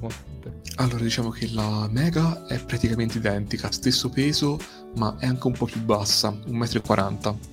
Ok, perché La- si fonde. Esatto, un po' si fonde, quindi si ingobisce un po'. È un po' gobbo. La Gigamax, ragazzi, è bellissimo. L'altezza c'è maggiore 20 di 20 metri, proprio il simbolino del maggiore 20 metri. Il peso ve lo leggo come mi appare, tre punti interrogativi, virgola, punto interrogativo. Quindi Ah, ok. Ok. non è dato sapere. Ma poi che vuol dire maggiore di 20 metri? Cioè vuol dire che non si sa, ma è sicuramente maggiore di 20 metri? Cioè cosa vuol Non dire? è, non è misurabile probabilmente, cioè se ti Non è metti con una gru per misurarlo, lui ti divora e finisce lì così. ok. Non puoi sapere. Un'altra curiosità che riguarda Hunter, che tra l'altro si collega benissimo alla sua natura infida e bastarda, è che in Pokémon Perla, quando il, il giocatore incontra una ragazza a Nevepoli, no scusate, a sì, Nevepoli, si chiama veramente così, sebbene non mi suona in maniera molto eh, adeguata come nome, in realtà si chiama proprio Nevepoli, eh, chiede infatti al giocatore se vuole scambiare il suo Medicham con il suo Haunter.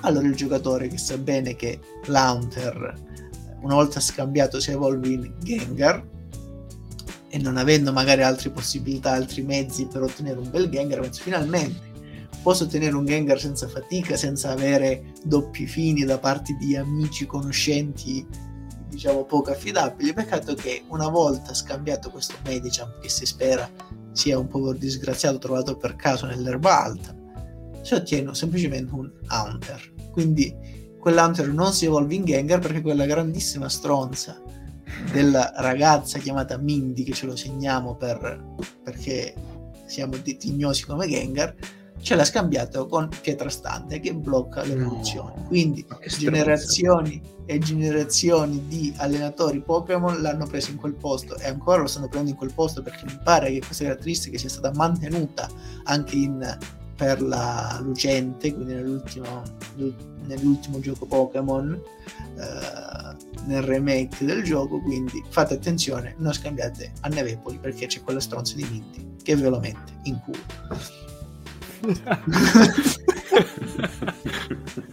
Tra l'altro, non capisco il perché, ma perché te lo dà con Pietrastante? Cioè, non ha nessun vantaggio, è proprio gratuito, è proprio malignità gratuita, è proprio come Hunter. Come Hunter, veramente. Puoi- se ti vuole dare la pietra la dà a parte, perché te la dà con questo? Proprio bastardi dentro.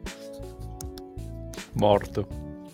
Va bene, io direi che questa è la chiusura perfetta per la puntata. Eh, beh, ragazzi, quasi tre ore. Che dire? Non vi chiedo nemmeno se avete cambiato idea perché cioè, sarebbe inutile. Cioè, eravamo partiti belli carichi, siamo... Cioè, vabbè, ora siamo un po' spompati, ma perché insomma, tre ore. Però penso che a tutti quanti, insomma, eh, piacciono ancora questi tre Pokémon. Non penso che qualcuno li ha rivalutati in negativo. Ma diciamo non, ve- non, vedo altro motivo se non un grande amore per questa linea evolutiva per cui fare tre ore di podcast in cui ne parliamo. no, cioè... io, io, li ho amati, li amo ancora, ma io scherzavo quando dicevo faremo tre ore anche sui social, per fortuna abbiamo qualcuno che ci segue, dice faremo tre ore, sì non vedo l'ora di fare tre ore. E effettivamente abbiamo fatto tre ore, non me l'aspettavo mai. Bene ragazzi, che dire, eh, la prossima puntata si sposterà su un terreno decisamente meno etereo, meno spettrale, decisamente più concreto, più tosto, più messo a terra. La prossima puntata infatti sarà incentrata sul Pokémon Serpesasso, ovvero il buon Onyx. E secondo me sarà una grande puntata, ne vedremo delle belle sicuramente, quindi non perdetela, i pochi che sono sopravvissuti dopo queste tre ore. E niente ragazzi, stasera quando tornate a casa date una carezza ai, ai vostri pargoli e dite loro che la carezza di Hunter, Gastly e Gengar. Buona serata a tutti e grazie per averci ascoltato. Grazie a tutti di avermi ospitato e grazie agli ascoltatori per aver seguito questo podcast fino ad adesso. Buonanotte o eh, buongiorno e grazie ancora dell'invito ragazzi. Ciao ragazzi, buona, buonano- buonanotte o buongiorno a tutti, grazie ancora a Claudio, grazie ai miei compari di registrazione. La prossima puntata ehm, la registreremo in quella che sarà per noi una grande serata, comunque vada. Buonanotte. Questa la capirete meglio dopo. Se la carezza di Gastly, Hunter e Gengar, io non vi consiglierei di darla a, a nessuno ai vostri bambini, almeno se sono proprio i vostri figli, perché sappiamo che effetto ha. Comunque vi salutiamo, vi ringraziamo, magari se fatta mattina, se lo ascoltavate stamattina, per fortuna dopo una lunga notte spunta sempre la mattina, quindi Gengar va a riposare e arriveranno altri Pokémon per la prossima volta. Ciao ragazzi!